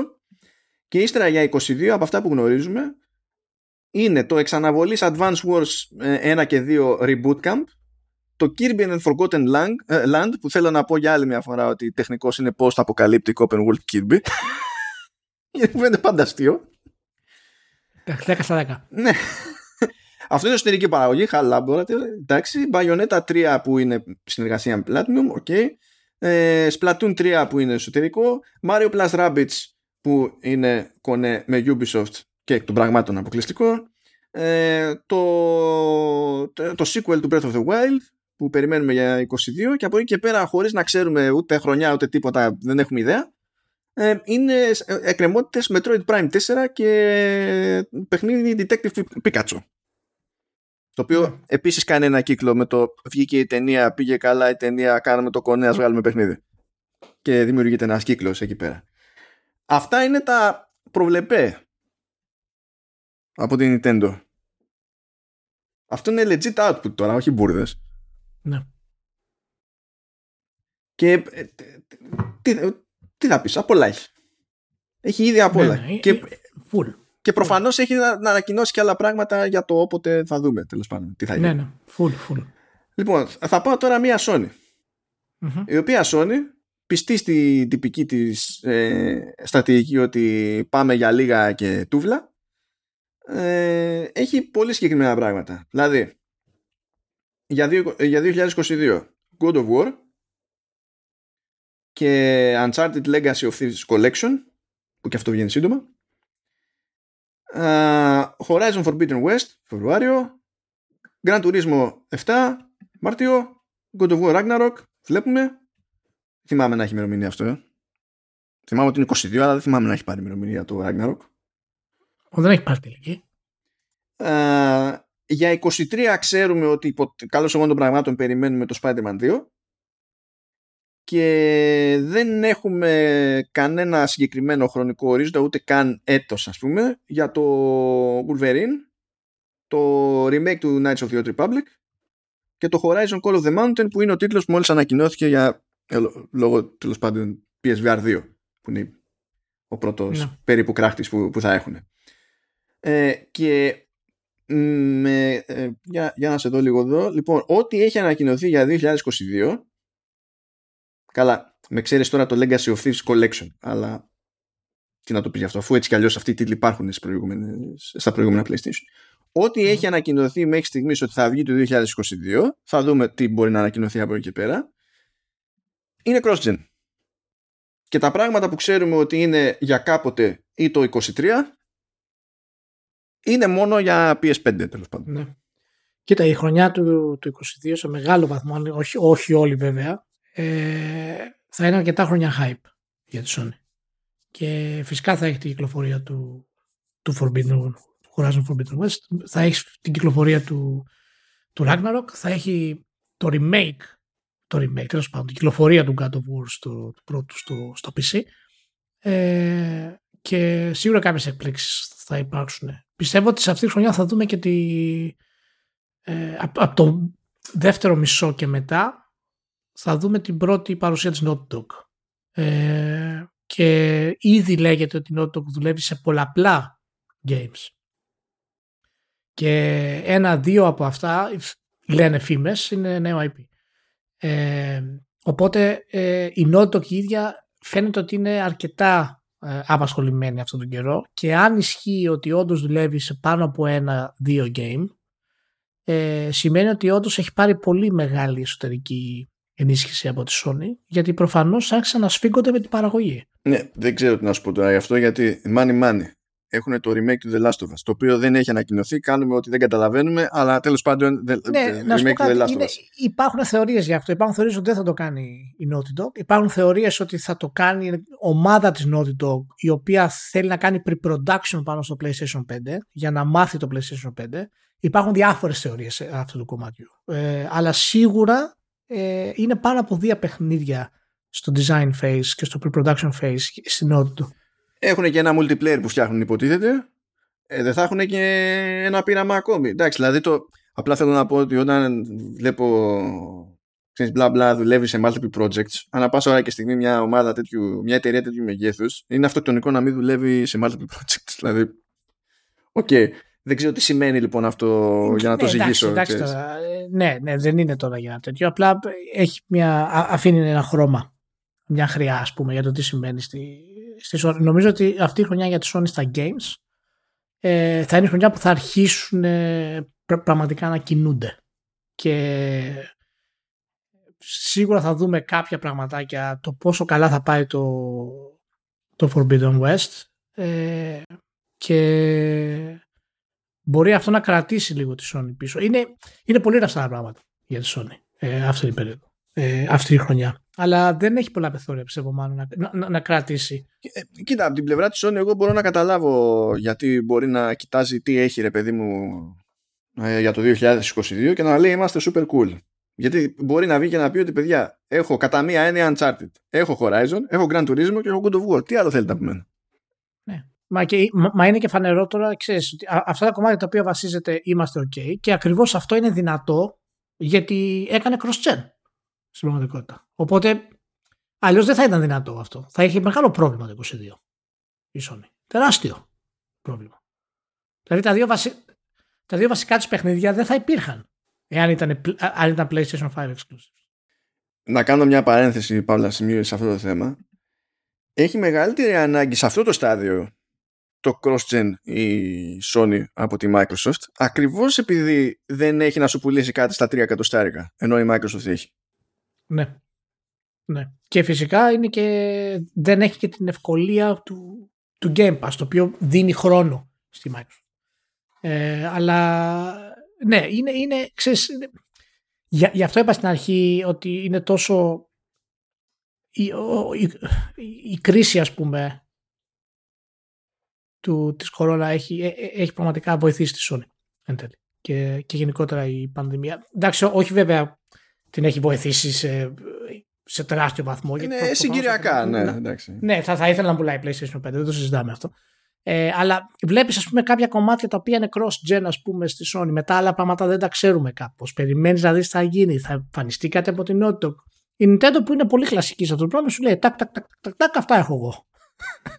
τα λέμε. Αυτό είναι. Η Nintendo έχει περισσότερους ε, τίτλους από, τη, από την πάρτη της που, για τους οποίους γνωρίζουμε ήδη έτσι για το 2022 από τη, από τη Sony το οποίο δεν είναι περίεργο από την άποψη ότι η Sony ξεκάθαρα, δηλαδή τα έχουμε πει εδώ χίλιες φορές προσπαθεί να λειτουργήσει περισσότερο με κινηματογραφική λογική και όχι απαραίτητα, δεν το λέμε τόσο για το ύφος των παιχνιδιών, γιατί πιο κινημα, ποια κινηματογραφική λογική στον Gran Turismo. Αλλά που λέει ο λόγος ότι έχουμε heavy hitters, χωράνε χι heavy hitters μέσα σε μια ολόκληρη σεζόν και θα πάμε και θα σας τεινάξουμε τα πέταλα. Θα κάνουμε ό,τι μπορούμε για να σας σκίσουμε ρε παιδί μου. Cross-gen, σε cross-gen, εμείς θα το προσπαθήσουμε έτσι. Με την ίδια λογική που προφανώς ολόκληρη η Sony Pictures βασιζόταν στο πόσο πάταγος θα γίνει με, το, με την τελευταία ταινία Spider-Man. Όλα τα υπόλοιπα είναι gravy για τη, για τη Sony Pictures. Είναι ευκαιρία τώρα να πούμε για τη Microsoft πούμε, για να το κλείσουμε για τα games. Είναι ευκαιρία για τη Microsoft ε, να δείξει τι σημαίνει νέα γενιά τώρα. Πριν η Sony ξεκινήσει το pipeline. Μ' αρέσουν, μ αρέσουν αυτές οι πάσεις. Μ' αρέσουν αυτές οι πάσεις. Ολοκλήρωσε τη σκέψη σου και θα την υποστηρίξω μετά είναι, είναι, είναι, έχει λίγο χρόνο η Microsoft να το κάνει αυτό το πράγμα. Έτσι, προφανώς το Horizon θα είναι πολύ όμορφο κτλ. Αλλά είναι PlayStation 4 παιχνίδι στην ουσία. Ε, το Ragnarok επίσης. Λοιπόν, μπορεί να έχει κάποιο next gen τίτλο η Sony στο PlayStation, ίσως κάποιο αποκλειστικό, ίσως να μπορέσει να βγάλει κάτι το οποίο δεν είναι ακριβώς AAA ας πούμε και να μας δείξει, OK, okay. αλλά τώρα αυτό το, αυτό το πράγμα που περνάει αυτή τη στιγμή η Sony δίνει ευκαιρία σε Microsoft να πει ότι παιδιά εγώ έχω ένα first party τίτλο και το next gen είναι αυτό. Και δεν υπάρχει κάτι καλύτερο αυτή τη στιγμή. Να πάρει δηλαδή ε, τα ενία σε αυτό το πράγμα. Γιατί είχαμε πει ότι και ο Spencer ήθελε να το κάνει ούτως ή άλλως σαν, ε, σαν κίνηση αυτό. Που με γυρίζει λίγο εμένα στο, σε αυτό που είχαμε συζητήσει σε ένα προηγούμενο podcast ότι εάν αυτό είναι το, το Senior Sacrifice, ας πούμε, δεν θα μπορέσει να φτάσει στο επίπεδο του mainstream που θα ήθελε να δημιουργήσει το hype. Αλλά τέλος πάντων, αυτό είναι τελείως θεωρία τώρα. Λοιπόν, α, άκου τώρα. Επειδή και εγώ την ίδια, την ίδια σκέψη με σένα έχω κάνει και ότι από σπόντα για, για, για, τον ίδιο λόγο, για τον ίδιο λόγο που η Sony βρίσκεται αυτή τη χρονιά να βασίζεται σε τίτλους cross-gen για, ε, καταλήγει να έχει την ευκαιρία η Microsoft που πέραν της ευκαιρίας νομίζω ότι στην περίπτωση της Microsoft ε, επιβάλλεται πρέπει να το έχει και άγχος όχι απλά να λέει ναι, ωραία ναι. θα το κάνουμε ε, να, να δείξει περισσότερα πράγματα από το τι σημαίνει έχω ένα παιχνίδι το οποίο είναι κομμένο και ραμμένο για τη νέα τάξη πραγμάτων σε επίπεδο hardware κτλ. Ήδη έχει ανακοινώσει πάρα πολύ πράγμα. Όταν λέμε πάρα πολύ πράγμα, ακούστε τι έχει ανακοινώσει. Πρώτα απ' όλα, περιμένουμε που αυτό είναι cross Περιμένουμε να βγει στα σοβαρά και να μην είναι για πάντα στο game preview το grounded. Τεχνικώς αυτό δεν έχει κυκλοφορήσει, δεν έχει κάνει κανονικό λανσάρισμα. Το το λέμε για την ιστορία που είναι ένα από τα κουφά πλάγια πειράματα που έτσι κι αλλιώς είχε στα σκαριά η Obsidian, έτσι. Αυτό είναι cross Έχει το As Dusk Falls που δεν έχει ημερομηνία, δεν έχει καν έτος υποτίθεται που είναι συμπαραγωγή, είναι από με μια πιο μικρή εταιρεία, λέγεται Interior Night και αυτό είναι cross-gen. Το πρώτο που έχει με συγκεκριμένη ημερομηνία για το 22 η Microsoft είναι το Crossfire X. Το Crossfire X είναι πολύ δική περίπτωση, δηλαδή είναι, είναι εντελώς πενσερικό κονέ αυτό, δηλαδή κάνει μπαμ του στυλ υπάρχει το Crossfire που στην ασιατική αγορά τυπώνει φράγκα εδώ άμα το φέρουμε έτσι δεν θα βγάλει νόημα ποτέ δηλαδή δεν οπότε κάνουμε ένα περίεργο κονέ με τη Smilegate που έχει φτιάξει το βασικό το Crossfire και τη Remedy ώστε η Remedy να φτιάξει campaign το Crossfire X για το παιχνίδι που θα είναι αποκλειστικό σε Xbox Άντε βγα... δηλαδή Αυτά είναι σαν τις αιμονές τους Spencer με τα Fantasy Star Online. Απλά συμβαίνουν, ξέρω εγώ. Είναι... είναι έτσι. Αλλά αυτό βγαίνει, ρε παιδί μου, 10 Φεβρουάριου και είναι, είναι cross-gen. Τι άλλο έχει ανακοινώσει και δεν έχει πει καν για ποια χρονιά θα βγει. Σε κάποιες περιπτώσεις δεν έχει πει καν τι είναι ακριβώς. Έτσι. Αλλά ε, δεν είναι cross-gen. Κανένα από αυτά που θα πω τώρα δεν είναι cross-gen. Είναι το Avowed της Obsidian. Το Everwild που είχε ανακοινωθεί ως cross-gen και μετά ξέγινε. Της Real. Ευτυχώς. Ναι, ναι, ευτυχώς το Contraband που είναι κονέ με την Avalanche. Το Fable της Playground Games. Το επόμενο Forza Motorsport. Το Perfect Dark δεν λέμε τώρα θα, θα βγουν 22 δεν υπάρχει πρόβλεψη καθόλου ούτε έτος έτσι. Εννοείται ότι δεν βγαίνουν αυτά αλλά 22 ε, το Project Mara από Ninja Theory που δεν ξέρουμε τι είναι. Το Senua Saga Hellblade 2 της, της Ninja Theory επίσης. Ε, το State of Decay 3 The Outer Worlds 2 που αυτά δεν είναι cross-gen. Και το μόνο πράγμα που υποτίθεται ότι έχει συγκεκριμένη ημερομηνία και ας γελάσουμε όλοι μαζί γιατί αυτό ξέρουμε ότι δεν είναι εγγύηση είναι το Starfield που είναι για 11 Νοεμβρίου του 2022. Λοιπόν, καλά, τώρα καταλαβαίνω. ναι, εντάξει. Θες να πάρεις επίσημη θέση; Ε, Θες να πάρεις επίσημη θέση ότι τι από όλα αυτά θα βγει; Χλωμό σε κόβω. Όχι, μα δεν είναι. Δεν είναι. Αυτό που θεωρώ ότι υπάρχει ελπίδα να βγει φέτος, σαν το Hellblade. Γιατί το δουλεύουν για κάποιο καιρό, δεν πιάσανε χτες. Αυτό λογικά θα βγει το 22. Ναι. Ε, τώρα, το αν είναι άξια η Bethesda να βγάλει το Starfield, αυτό είναι άλλη κουβέντα. Όχι, όχι, όχι. Αν βγει το Starfield το 22, θα, θα εκπλαγώ πραγματικά. Βασικά, εγώ θα εκπλαγώ αν, αν βγει το 22 και είναι in working condition το παιχνίδι. ναι, ναι, ναι, ναι, δεν το συζητάμε αυτό. Ε, πάντως, πάντως ε, θα, θα είναι δύσκολο να βγουν όλα αυτά. Αλλά σίγουρα ε, και το Σένια να βγει, να βγει κάποιο αποκλειστικό, αλλά ίσως το Avowed έχει περισσότερες πιθανότητες να βγει από το Starfield. Yeah, εγώ πιστεύω, πιστεύω ότι υπάρχει ελπίδα και για το Forza, γιατί το, στο Forza έχουν κάνει ήδη skip year, ας πούμε, και δουλεύουν έξτρα.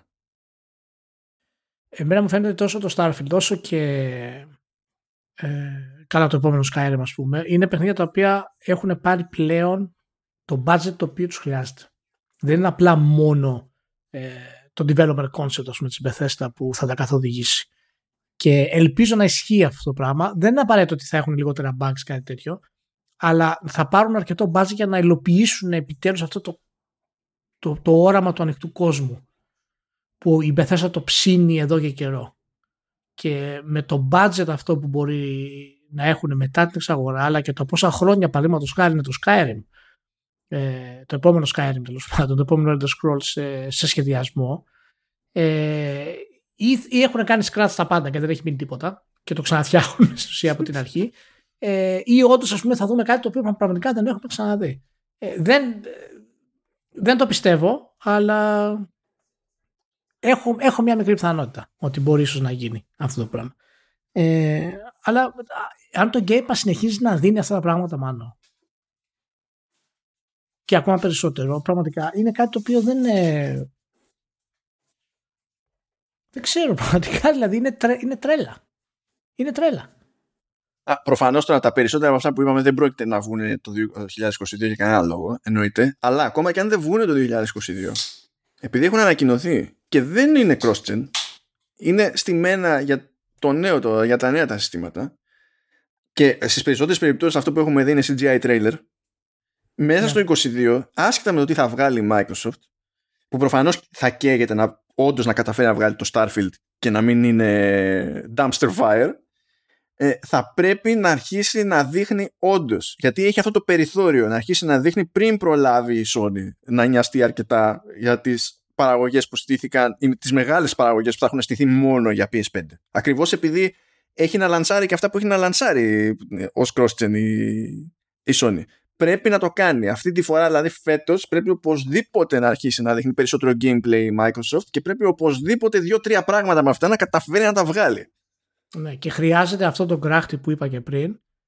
Θέλω να πιστεύω, μακάρι δηλαδή να είναι, να πάρει αποκλειστικότητα του, ή τουλάχιστον μερική αποκλειστικότητα, χρονική αποκλειστικότητα του νέου παιχνίδι του Kojima. Ε, όχι απαραίτητα γιατί θα φέρει τις πωλήσεις των πωλήσεων, μόνο και μόνο. Για το χαμό που θα γίνει. Ε, ναι. Για το χαμό που θα γίνει και το hype που θα γίνει, θα είναι αρκετό για να φέρει τη Microsoft ακόμα ψηλότερα ε, σε κάτι το οποίο η Sony είναι μέτρ. Ε, Ωραία. Ε, να, να σου πω πριν κλείσουμε, θέλω να πω στα παιδιά, αν δεν το ξέρουν, ότι ο, ο Σταμάτης Γονίδης ε, κουνά, κουνάει αντικείμενα από μακριά με τα χέρια του. Και να βάλεις το link μάνο, είναι εκπομπή που είχε πάει στην Ανίτα Πάνια ανοιχτά και είπε ότι κουνάει αντικείμενα, χαρτιά και λοιπά με τα χέρια του από μακριά και ότι έχει κάτι σαν μαγνητική ενέργεια και ότι όσοι το ξέρουν από κοντά το αναγνωρίζουν. Και ως γνωστόν ε, μαγνητισμός χαρτί. ναι, ξέρω. Οπότε, σε παρακαλώ, βάλτε και να ξέρουν τα παιδιά ότι ο Γονίδης το κάνει αυτό το πράγμα. Γιατί μπορεί να είναι κάποιο, κάποια δίωδο στη, στη δύναμη, στη force αυτό το πράγμα. Λοιπόν, Πού να τη βρω αυτή την ιδέα. Μου λες να το βάλω. Πού το έχω εγώ αυτό; Ε, τη γλίτωσα μέχρι στιγμής. Γιατί τι φταίω. Α, λοιπόν, νομίζω έχετε ξεκινήσει ε, όλοι, δηλαδή με πιάσαν οι άλλοι, ο, ο Βασιλάκης και ο Λεωνίδας με, το, με, με, με, τα κλασοβαζάκια και τώρα μου κράταγες εσύ γονίδι. Κουφάλες, θα σας διαλύσω το 2022. Καλά. ναι, θα, δείτε, θα δείτε τι έγινε. Να σου πω, κάποια στιγμή πρέπει να παίρνουμε εκδίκηση κι εμείς για όλα αυτά που κάνεις. Ναι, εντάξει, χρειάζεται balance in the force, το δέχομαι, το δέχομαι. Αλλά όταν επανέρχεται αυτό, όταν το καταφέρνετε αυτό, καταλαβαίνετε ότι ξεκινάει ο κύκλος από την αρχή. Ναι, ναι, κάνει reset. κάνει reset. αυτό. Εντάξει, ok, okay, καλώς. Και με, σας αφήνουμε λοιπόν, το Σταμάτη Γονίδη. είστε όλοι καλά και από την επόμενη εβδομάδα μπαίνουμε στο normal πρόγραμμα του, του, του Vertical Slice και αυτή η χρονιά θα γίνει χαμός. να, το, να το ξέρετε. χαμός και ο δυρμός. Άντε παιδιά, καλά να περνάτε. Ευχαριστώ πολύ καλά.